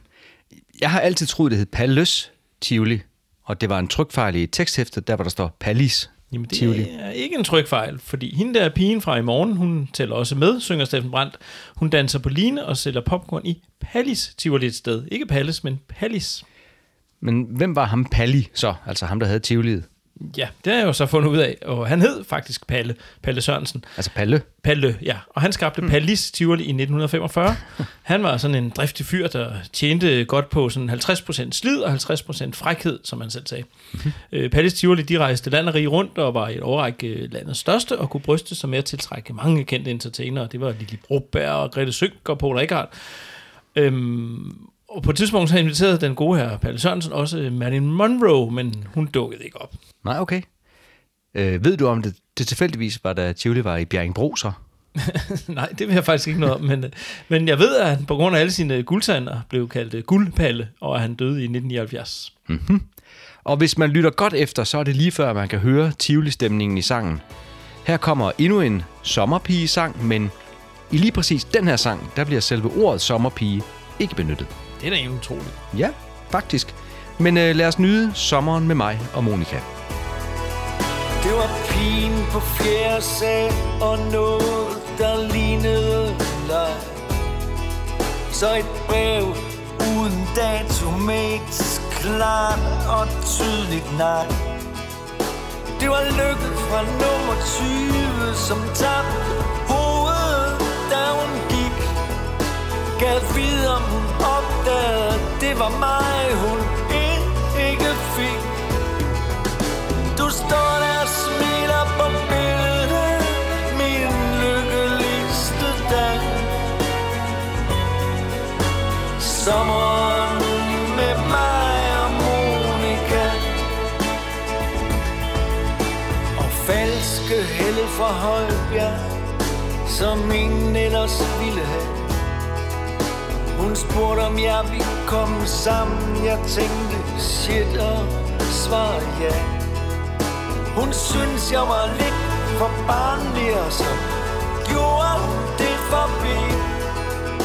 Hvordan skulle hun også kunne vide, hvor voksen jeg var indeni? Du står der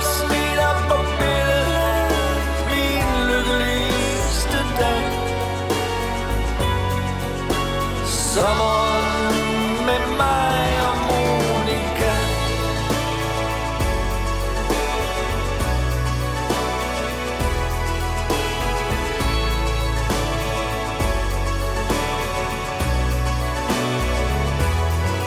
Der var en engel en sommer midt på aftenstjernevej. Den drøm har ikke noget ansigt, men det kunne godt tage at være dig.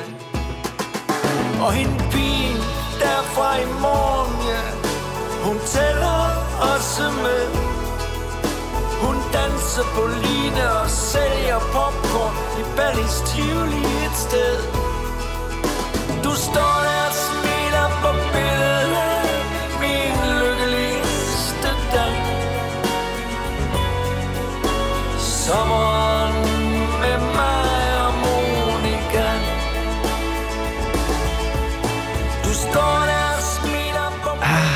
Det var lige, hvad vi trængte til oven på Hospitalet for Ødelagte Ting. En let og lys melodi og en herlig erindringssang fra en sommer med solskin, fregner på næsen og græs på knæene. Jeg har været på Google Maps for at finde Aftenstjernevej, som bliver nævnt i sangen. Den ligger i et øh, sommerhusområde på Mols. Uh, okay. Nå, øh, det er i hvert fald en skøn melodi, øh, hvor den måde, som Steffen Brandt han synger på, det, det lyder lidt som Dylan-sangen, eller lidt meget som Dylan-sangene fra Baby Blue-albumet, synes jeg. Mm-hmm. Nu fortalte jeg jo tidligere om mit forhold til øh, Camilla, Camilla. som øh, varede i hele 14 dage. En af mine kammerater kunne selvfølgelig slå den rekord, da han pralede med at have været i et fast forhold med Karen Margrethe i hele to måneder. Fra Gadebjerg. Nej, hun var ikke fra Gadebjerg. Nej, nej. Men to måneder, det var vildt, synes jeg. Så, øh, men det viste sig så, at de var blevet kærester den sidste dag inden sommerferien, og de slet ikke havde set hinanden i ferien. og så på første skoledag i det nye skoleår, så slog hun op med ham. Men det talte som to måneder, og, han ser vist stadig med glæde tilbage på sommeren med ham og Karen Margrethe. Jamen, det har da også været et dejligt ukompliceret forhold, Ja, lige præcis. bog, tænker jeg. Steffen Brandt, han tegner i sangen sådan et, et ret fint ungdomsbillede, øhm, og har vi ikke alle sammen, hvis vi skal være lige sådan i vores spæde og usikre ungdom, bare sagt ja til en falsk helle fra Højbjerg, bare for at tage sådan en tur med på den der eftertragtede kærlighedskarusel. Jo, eller troløse Camilla fra Gadbjerg. Nå. Jeg synes, det er fantastisk, at den hos Steffen Brandt altid eftertragtede Lykke, helt konkret her, er en pige ved navn Lykke, der endda bor i nummer 20.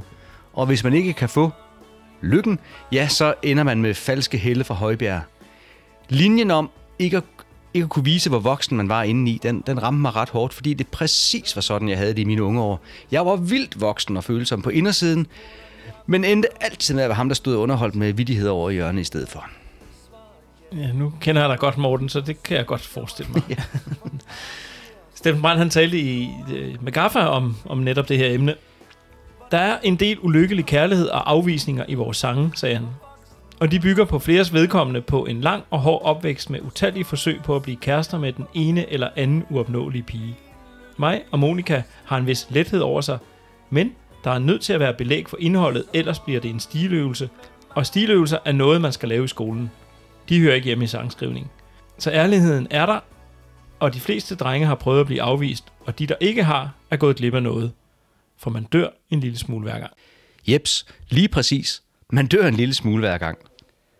Radioverden Monika Krog Meier har hævdet, at hun havde en lille finger med i tilblivelsen af den her sang. Jeg ringede til hende for at høre, hvad det helt præcis handlede om.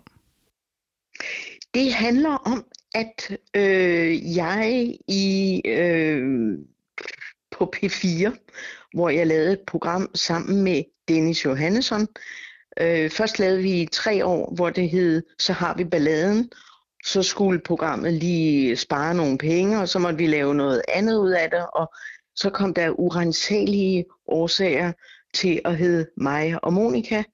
Og øh, så var det sådan, vi tænkte, hvad kan vi gøre ved det her program? Hvad kan vi finde på af spændende ting? Altså, vi havde masser af idéer, der var masser af indhold.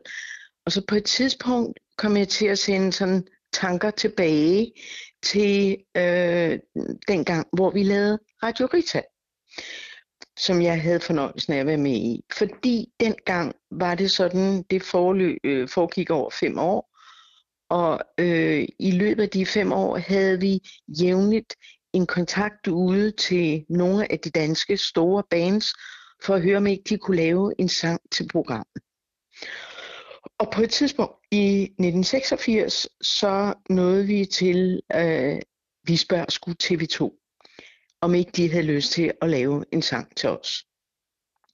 Og det havde de, og den øh, kom til at hedde Rita for fanden, og det var hyggeligt og sjov og spændende dengang. Så var årene jo ligesom gået, og så tænkte jeg, måske kunne man øh, udfordre skæbnen og spørge Steffen og TV2, om ikke de havde lyst til at lave en sang til mig og Monika.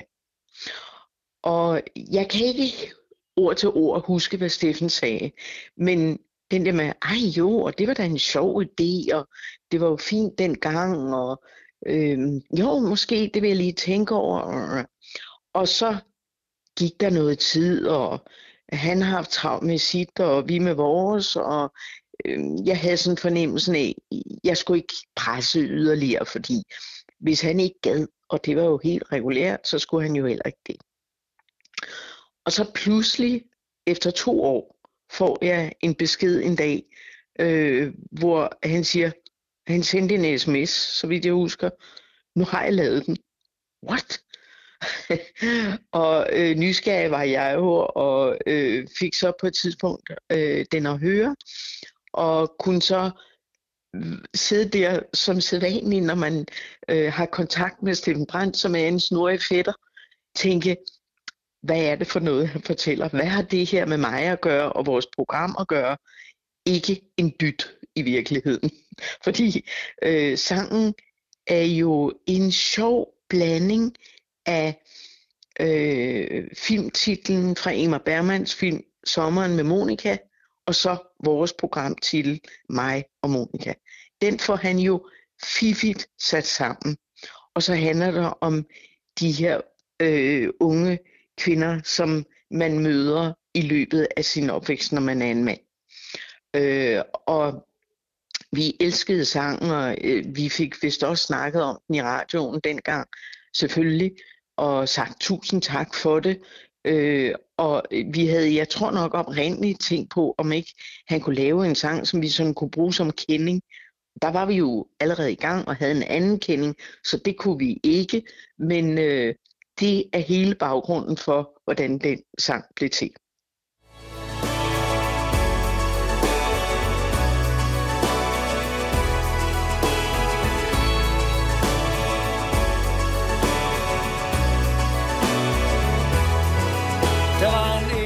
Der ligger en uh, cello på, i baggrunden af nummeret, og den bliver spillet noget så fint af Josefine Opsal.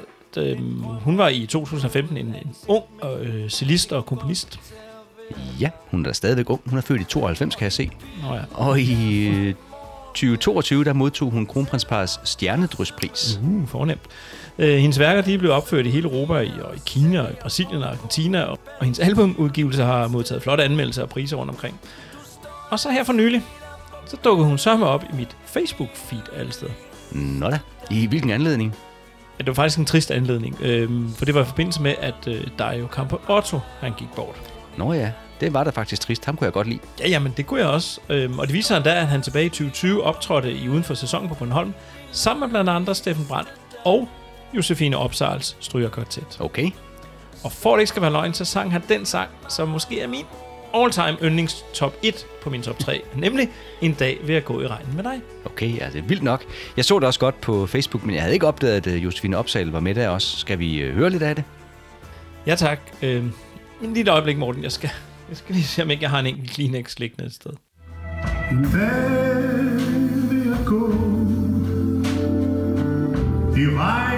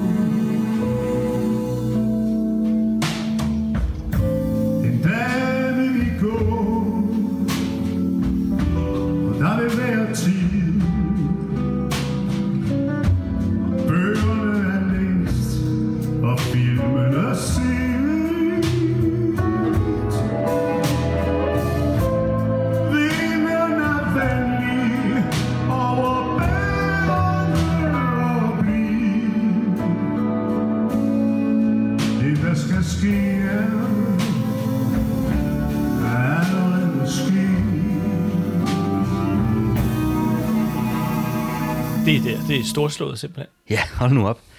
Øh, vil du høre endnu en Steffen Brandt definition på det gode liv? Ja, ja. Det er jeg helt frisk på. Den nye plade, Det gode liv, hedder den. Øh, og øh, uanset om øh, det så er med masser af selvtillid, eller hvad det er, altså, hvad, hvor, hvorfor hedder den Det gode liv? Den hedder Det gode liv, fordi der i den titel ligger der egentlig også et valg, øh, som øh, handler om, at hvis du vælger at se livet som det gode liv, så er du også nødt til på en eller anden måde for eksempel at svare på, på de spørgsmål, øh, som du stiller nu. Ikke? Og jeg har tænkt lidt over det, altså fordi hvis, hvis du slår op i øh, for eksempel som en bog, vi alle sammen har ved hånden, nemlig øh, nudansk ordbog i, i gadesprog, det vi kalder ghetto-dansk, ikke? og slår op under det gode liv, så står der, øh, at det gode liv, det er masser af champagne og ingen afgifter på bilerne. Ikke?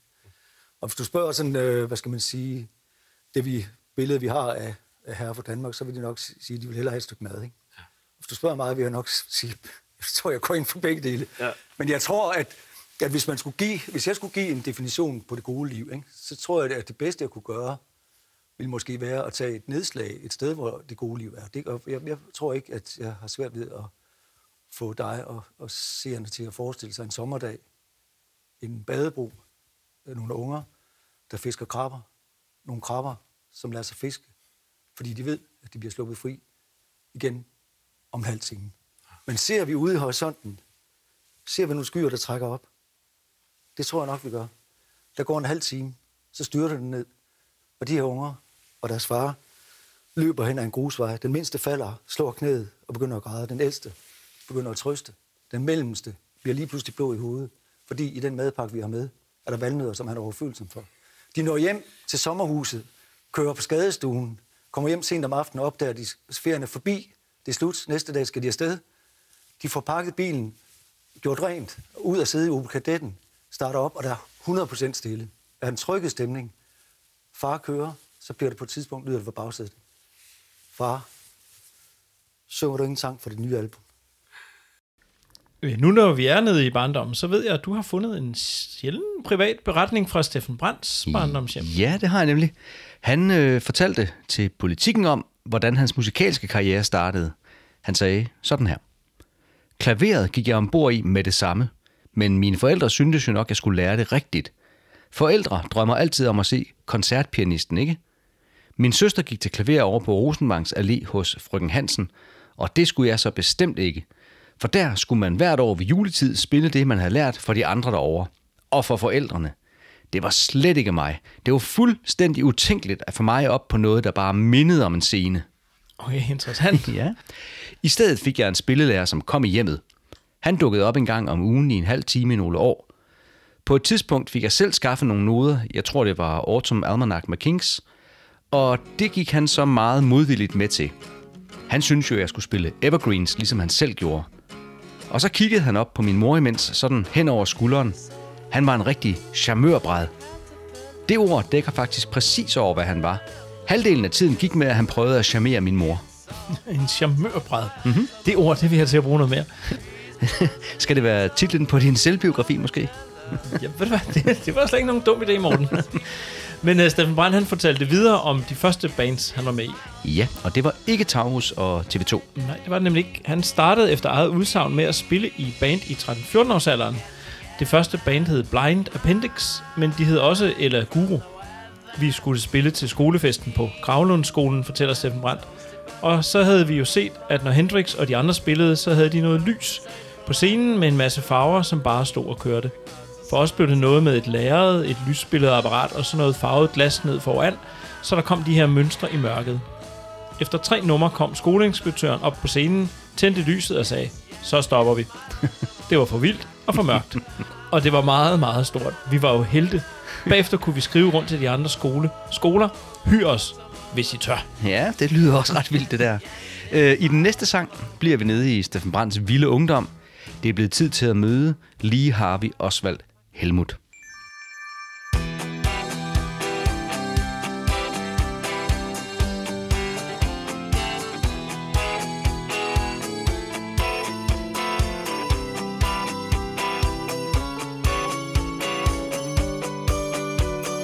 Lige præcis på det her sted går solen aldrig rigtig ned.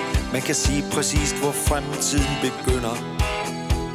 Derude er det godt nok koldt, men når jeg spiller med min bold, er det lige før jeg glemmer fortidens synder. Og de er som bekendt legio, så jeg tager chancen lidt endnu. Kom, vi lister ind på pigernes sovesal. Derinde er der altid fest, og Steppe Ulven er med som gæst. Itzi Bitsy, tag med mig til Nepal. Og her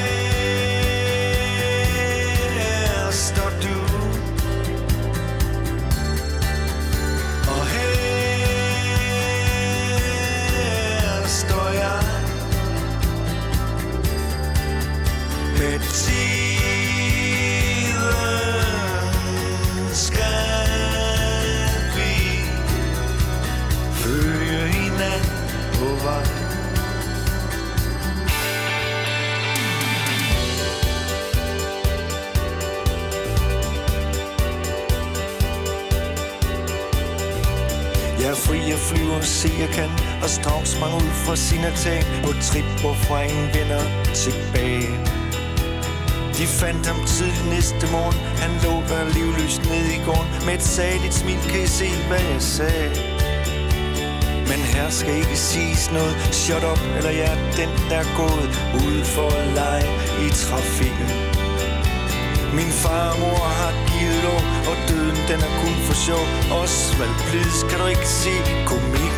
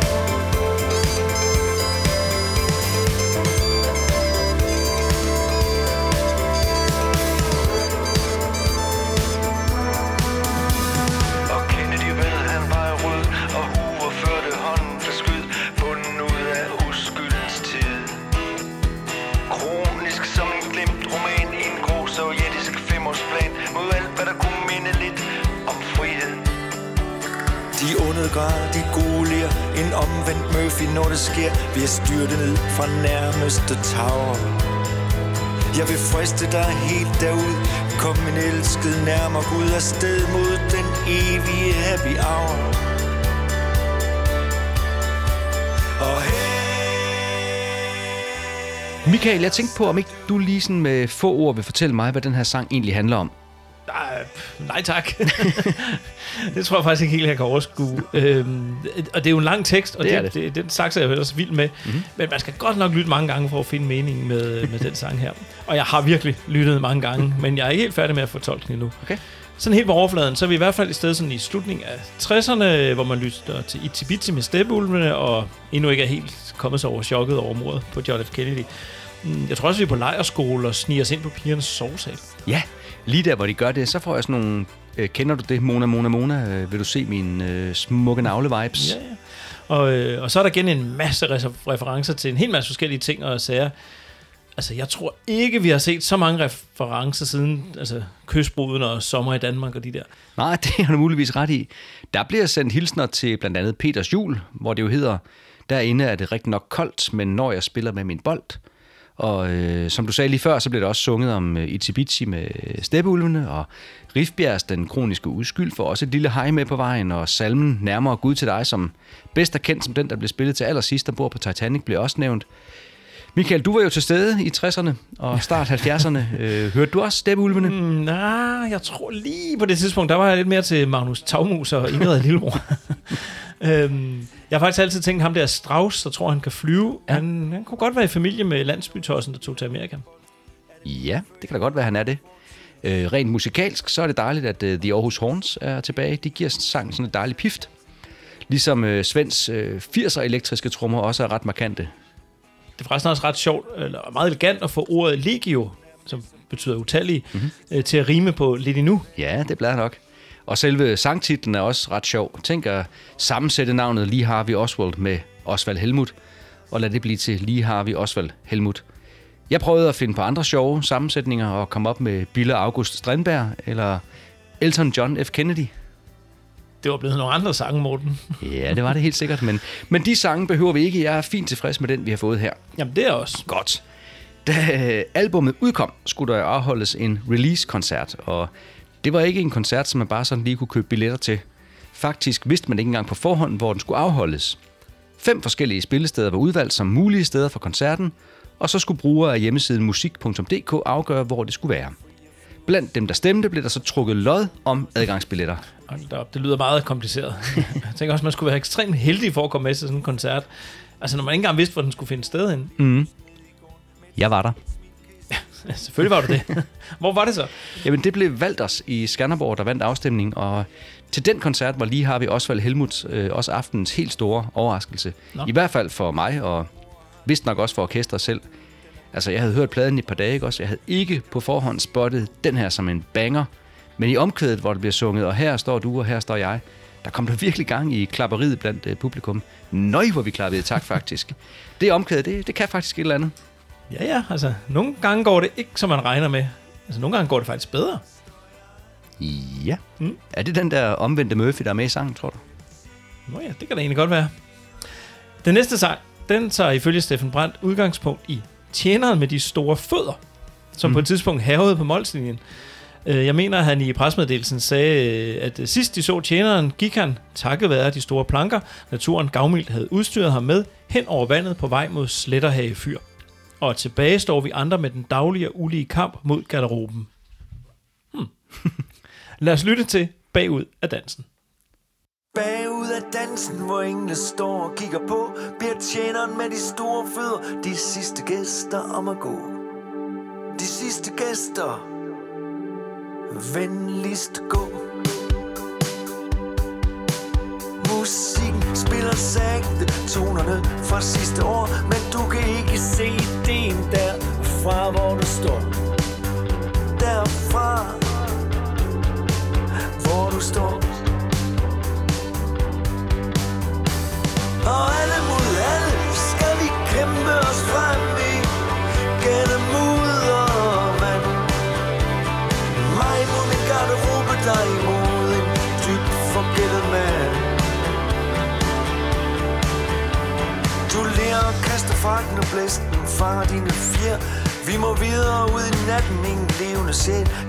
Kan ånde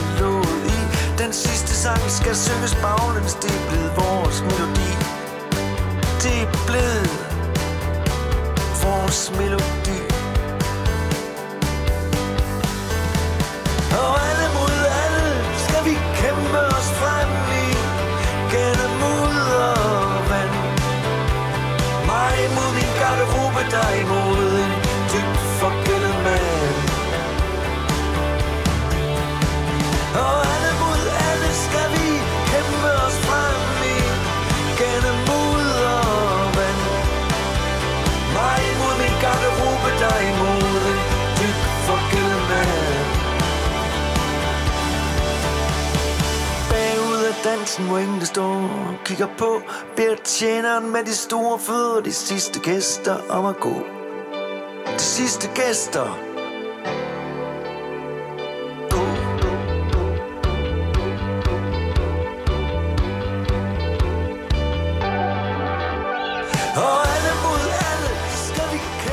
Tænk, at tjeneren med de store fødder arbejdede hos Molslinjen. Det anede jeg ikke. Nej, det vidste jeg heller ikke. Øhm, måske er det meget praktisk med store fødder, når man arbejder på en færge. det kan det godt være. Men øh, det var da dejligt at få i det mindste én ting på plads med den her sang, for helt ærligt, Michael, jeg aner ikke, hvad den handler om. Gør du? Nej, egentlig ikke. Okay.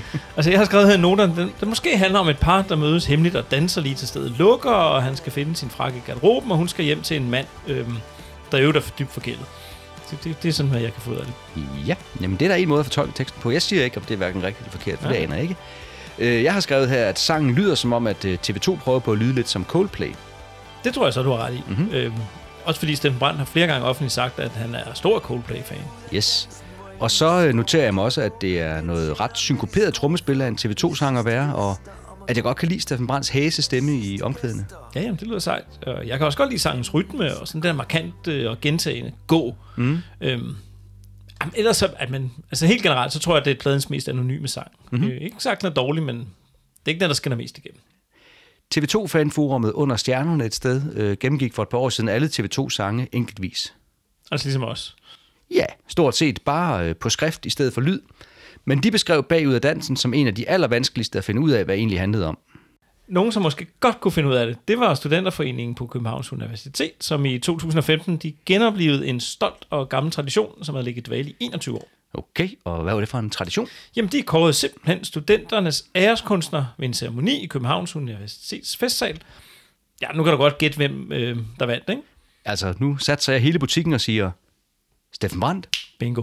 Yes. Blandt tidligere modtagere, så finder man navne som Gita Nørby og Kai Munk, Osvald og Fritz Helmut, Ove Sprogø og Jesper Klein. Med titlen så fulgte forresten en øh, lavbærkrans. Det lyder meget, meget fornemt. Må Steffen Brandt så havde taget det fine tøj på i dagens anledning? Det havde han garanteret. Men jeg ved ikke, om han havde slips på, og jeg ved heller ikke, om han havde knappet den øverste knap. Den øverste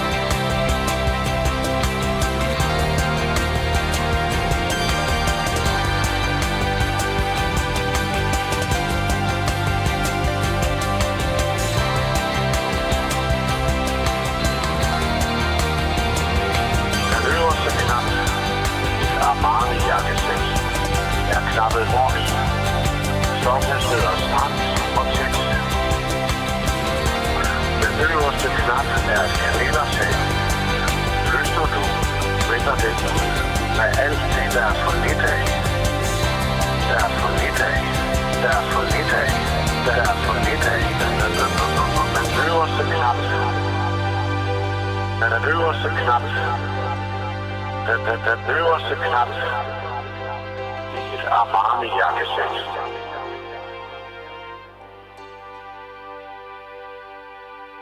Nu sidder jeg her med teksthæftet fra, fra CD-coveret, Morten. Mm. Jeg tænkte, vi måske lige kunne snakke lidt om de der små billeder, der er her ved hver enkelt sang. Ja, det kan vi da godt. Det er Jodam Kærgaards billeder, kan jeg da godt røbe. Yes, og de, er- de er meget fine, og de fungerer fint som små illustrationer til sangene, hvor de nogle gange understreger en pointe, og andre steder så kan de sende ens tanker i en anden retning end den, som sangen først sendte en i. Ja, men øh, de er nemlig fine, og helt ærligt, når først man har hørt CD'en et par gange og læst teksterne, hvor tit finder man så egentlig coveret frem igen? Ikke ret tit.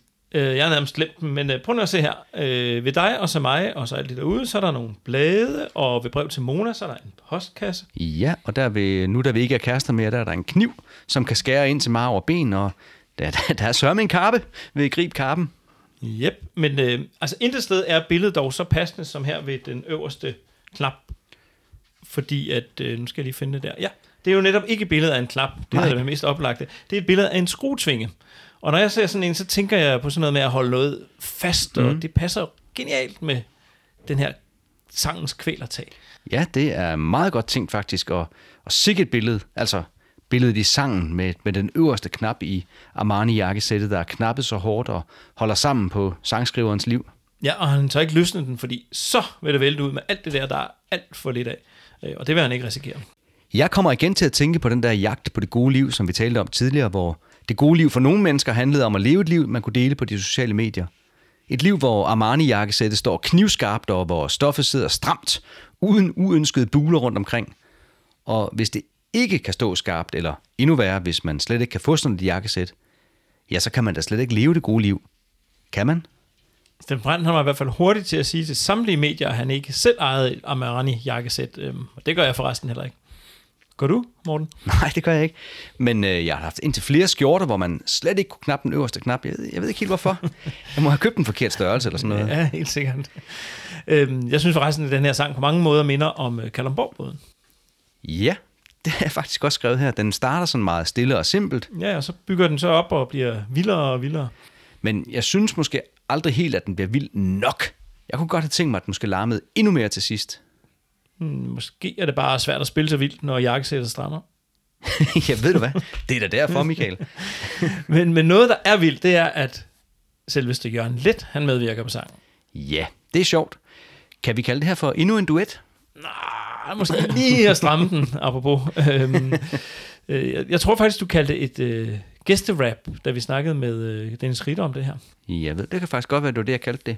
Øh, Jørgens, Jørgen Lets øh, bidrag til sangen er indspillet live fra Haiti. Og jeg har fundet et lille klip her, hvor både Steffen Brandt og Jørgen Let fortæller lidt om samarbejdet. Hvad er det for et modspil, som Jørgen Let han har kunne give jer? Jamen altså, vores samarbejde startede egentlig øh, for et par år siden, hvor vi øh, fik den idé, at øh, Jørgen Let af alle, og det var faktisk lige præcis i den periode, hvor øh, der var lidt diskussion omkring hans øh, øh, forfatterskab, eller det, han havde skrevet. Ikke? Så tænkte vi, det, det, øh, det, nu skal han frem, mm. eller nu skal vi øh, tage fat i det, og så inviterede vi ham med på Skanderborg Festivalen, og for af 35.000 mennesker læste han så øh, fantastisk Toyota, ikke?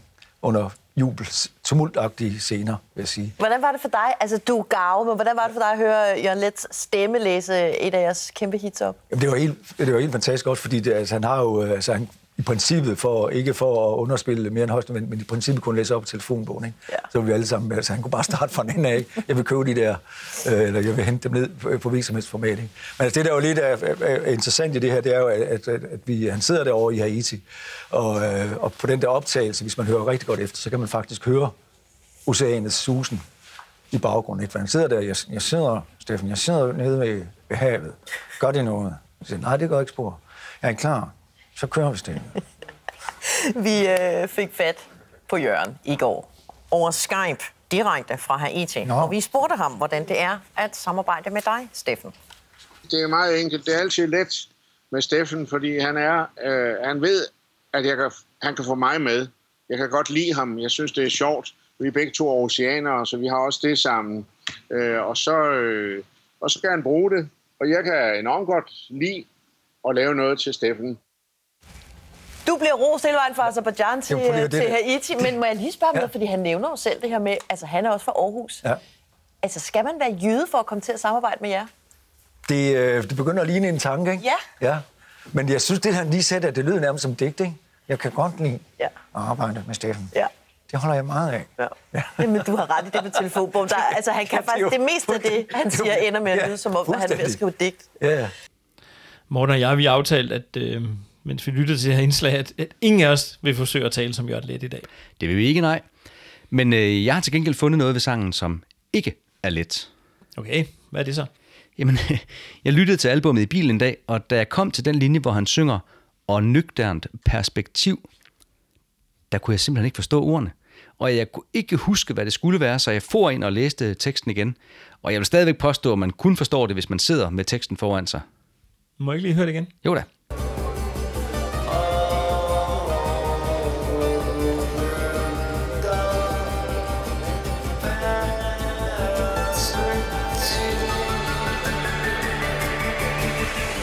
Du har ret, det, det er svært at høre. Øhm, vil du være med til at høre noget helt andet?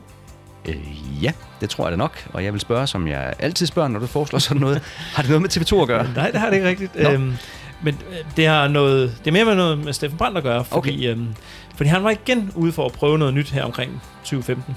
Nå da, et øh, nyt samarbejde med en ung og upcoming artist. Ej, man skulle tro, du kendte ham, Morten. for det er lige præcis det, det handler om. Spændende. Ja, ja det må du så selv vurdere. Men bandet Maskinvåd, de havde lukket Steffen Brandt til at medvirke på nummeret De Synger. Øh, hvis nok fordi de havde lavet en fortolkning af fantastiske Toyota, som Steffen Brandt havde hørt. Okay. Lad os øh, høre lidt Maskinvåd featuring Steffen Brandt. Under paraplyen i himmelblå stopper maskinen Men her hvor fuglene synger sidder vi nu så trygt Fugle eller ej nu spænder jeg scenen, lukker roligt min bog Og børster peanuts af skjorten. Snart smiler jeg stille ved tanken om den fugl Der trodser døden på ny. Og hvad end du driver mig til En stille kvinde kvider endnu. I min skal, den soder til.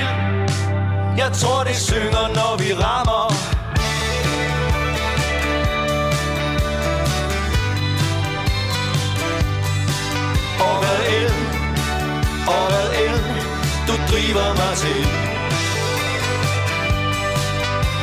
Og og hvad end du driver mig til Og hvad end, og hvad end du driver mig til. Og hvad end Der skal mere end kolde Og stencil som mig Det gode liv blev sendt på gaden den 27. februar 2015. Albummet var det 15. mest solgte i Danmark det år, og da det udkom, debuterede det på hitlistens første plads. Men lad os være ærlige, det er ikke blandt TV2's bedst sælgende albums. Nej, det har du ret i. Øh, Udover TV2 medvirker en lang række gæster, som vi allerede har talt om. Både Connie Nielsen, Jørgen Let, Panama og de Aarhus Horns er med. Og så skal vi da lige nævne Aalborg Symfoniorkester også. Det skal vi. Og jeg vil gerne lige sende en ekstra tak til John Christensen, som er manden bag det fantastiske orkesterarrangement på dig og så mig, og så alt det derude. Det fortjener han. Øh, albummet er indspillet i Apparatstudie, øh, Andreas Sommer Studie og Birdland. Cover og coverart var endnu en gang lagt i hænderne på Jo Dam Kærgaard, og coverbilledet forestiller en isterning formet som et hjerte med et stort TV2-logo henover. Ja, jeg har altid syntes, at det sådan med et øh, hurtigt øjekast lignede et kort over Grønland. Ja, med god vilje kan der Mm. godt være noget om det. Øhm, alle sangene de var produceret i et samarbejde mellem Andreas Sommer og Mads Bjørn. Andreas Sommer er også kendt som Maskinen, og han og TV2 havde lært hinanden at kende på Showtime-turen, da Maskinen sammen med Marie K. spillede opvarmning for TV2. Og det var faktisk en tjeneste, som TV2 genkældte, mm. da Marie K. efterfølgende gav koncert i Lillevega i København. Fordi så var det nemlig deres tur til at være opvarmningsbane for en enkelt aften. Okay, det gad man da egentlig godt have oplevet. Ja, det gør man. Øh, som vi fortalte tidligere, var Mads Bjørn blevet inviteret med ombord takket være sin version af Monas Solarium. Men at det endte med, at han arbejdede så godt sammen med Andreas Maskinen Sommer, var ikke planlagt på forhånd. Den efterfølgende turné bragte endnu en gang orkestret godt og grundigt rundt i landet. Øh, Man havde droppet konceptet med opvarmningsband og kun et sæt, og spillede sådan igen to adskilte sæt med en pause imellem. Blandt øh, overraskelserne på sætlisten husker jeg især Romeo hader Julie og på kanten af småt brandbart. Ja, og jeg hæfter mig med, at på coveret under taknoterne, der står endnu en gang Cecilie og Morten. Mm-hmm. Jeg hæfter mig ved, at øh, tigeren spiser lige i nærheden. Det er simpelthen et øh, Gabriel García Marquez citat, der får lov til at slutte coveret af denne gang. Præsten Jesper Hågaard Larsen, han skrev lige om præcis som det her citat. Øhm, det er en Nobelprisvindende kolumbianer, der har skrevet det. Mm-hmm. Han skrev sådan her i Præsteforeningsbladet. Bedst som vi tror, at nu har kærligheden indfundet sig, lurer fristelsen hen om hjørnet. Måske handler det om en realistisk erkendelse hos Brandt, som han har været inde på så mange gange, at lykken i ren form ikke findes, for selv verdens lykkeligste mand er kun nærmest lykkelig. Ja, det er præcis sådan, det er. Tilbage i oktober måned 2014 fejrede DR af en eller anden grund, at det var 200 år siden, at Danmark fik de skolelove, der gav syv års undervisningspligt for alle børn i Danmark. Og til at fejre det her, så inviterede de blandt andre TV2, som naturligvis optrådte med Revne Rønnebærne og Der går min klasselærer. Grunden var vel, at de ville have TV2 ind og spille i fjernsyn. Det var, ja. Hvad skal vi finde på som ramme for det? Præcis. øh, skuespilleren Søren Malling, han øh, var også med i programmet. Han gav den som pedel, og ham mødtes Steffen Brandt med ude i skolegården. Øh, hvordan er, hvordan er være kendt, hvis jeg må lov at spørge? Jo, men altså, jeg ved jo ikke lige, om du tænker på, øh, på Kent Nielsen eller Kent Eastwood, men altså, øh, jeg synes egentlig, det er okay, bortset fra, om, øh, når man står op om morgenen, ikke? Og, og det første, man ser i spejlet, det er et kendt ansigt, ikke? Ja. Hvor sjovt er det lige, ikke? Og det er det. Jeg tænker på, at I andre, I kan jo så selv slukke. Ja, lige præcis. Den kender jeg godt, fordi hver aften foran fjernsyn. Så dør jeg fuldstændig. Nå, Michael. Vi har kun én ting tilbage på dagens program. Er det gang i den? Ja, det er det da. også. Men det er også en stille sang. Og en med gang i den, på, øh, på en og samme tid. Jamen, jeg glæder mig allerede. Det gør jeg også. Henning Hø skrev i sin albumanmeldelse i BT sådan her om lige præcis den her sang. Og bare for at være lidt på tværs, vil jeg starte min rus med den sidste sang, Berlin, der efter min mening også er albumets bedste. Her fryser brændt øjeblikket, som kun han kan. Afskeden står frysende klar på en café i den tyske store by. Dråber af din øjenskygge i dit halve glas vin. Afstanden imellem os er en ugebarn station. Dit tog kører om lidt og venter ikke på nogen. Det ser måske let ud, og det lyder også sådan. Men lad dig ikke snyde. Berlin er en monumental popsang, der griber en om hjertet og får ørerne til at vifte. Og hvis der skulle være nogen, der stadig mener, at bandet TV2 i højere og højere grad blot arter sig som Steffen Brands backingorkester, så vil de sammen med undertegnet med glæde lade sig blæse bagover af den fabelagtige guitar solo, der ikke alene afslutter sangen, men også albummet. Hans Erik Lærkenfeldt har ganske enkelt aldrig været bedre. Sådan. Det er da derfor, Conny Nielsen havde solbriller på i den video. Det var fordi hendes øjenskygge, de drøb, den drøbede. øh, Conny Nielsen, hun er med på Berlin også, øh, og øh, hun sagde sådan her om Steffen Brandt. Steffen er både en sjælden kunstner og en barmhjertig instruktør. Mm-hmm. Med disse ord synes jeg, at vi skal hoppe ombord på U-Bahn-toget og drøne en tur rundt i Berlin. Sneen falder tungt Fra himlen og Berlin. Dråber af din øjensky I dit halve glas vin. Afstand mellem os. Er en uge jernbanestation De, De tog kører om lidt og venter ikke på nu.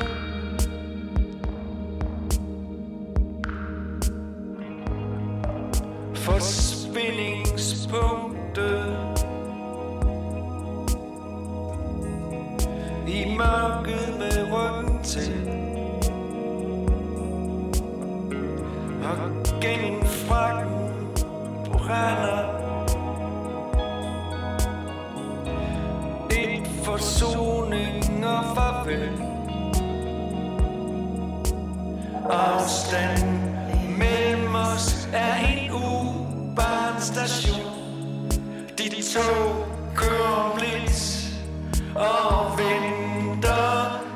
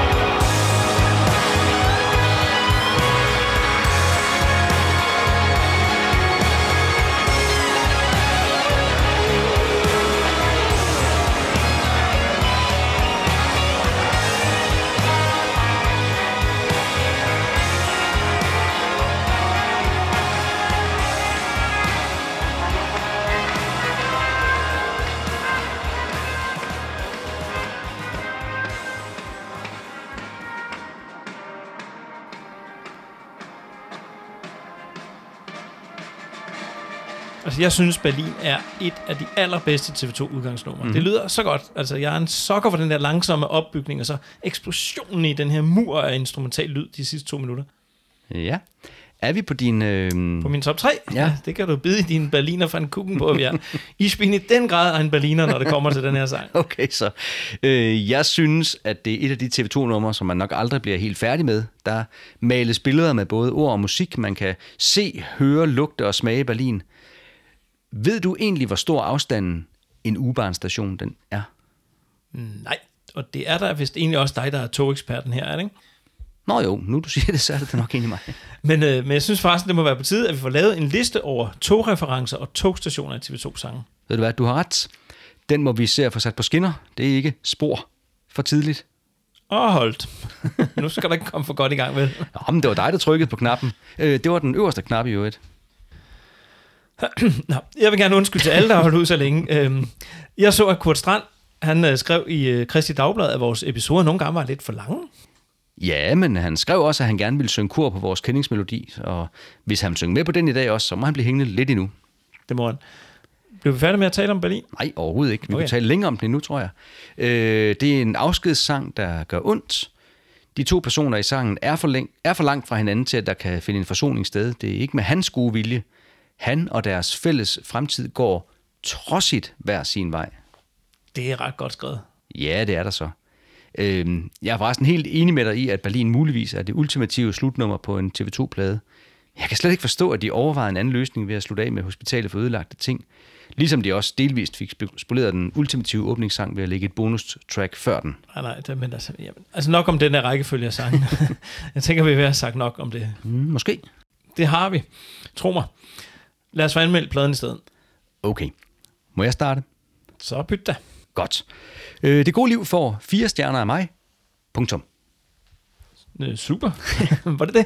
Ja, ja, jeg kan da godt uddybe en lille bitte smule. Tak. Øhm, albummet starter og slutter perfekt. Jeg har som sagt ingen top 3 over TV2-sange, men dig og så mig og så alt det derude ville nok være i nærheden af at kunne komme på den, hvis den fandtes.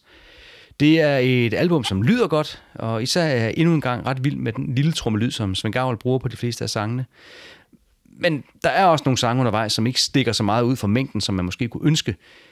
Jeg siger ikke, at der er dårlige sange nogen som helst steder på pladen, men der er måske ikke så mange til den store favorit-playliste.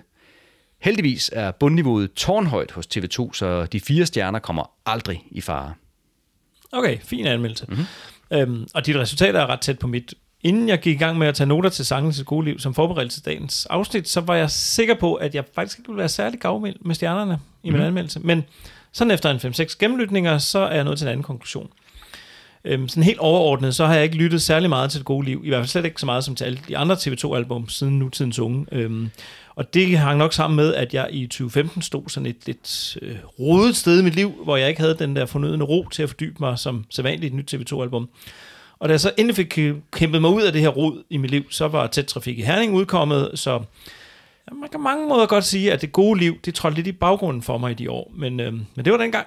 Nu er alt godt, og det er den plade her altså også. Så, så god er jeg også lander på fire stjerner. Jamen, øh, velkommen tilbage til det gode liv, hvor man har tid til at høre TV2 på repeat. Tak skal du have, Morten. Yes. Øh, det bliver også meget godt at vende tilbage med den næste episode, som kommer til at handle om begrebet øh, tæt trafik i Herning. Ja, og så albumet af samme navn. ja, det er rigtigt. Øh, lad mig slutte af med et lille digt, som jeg har fået tilsendt. Man ved, at afsnittet meget snart lukker, når Michael og Morten sidder og ukker.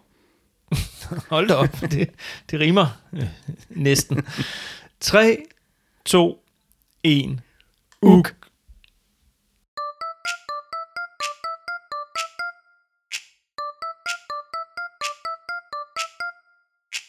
Vi taler kun om tv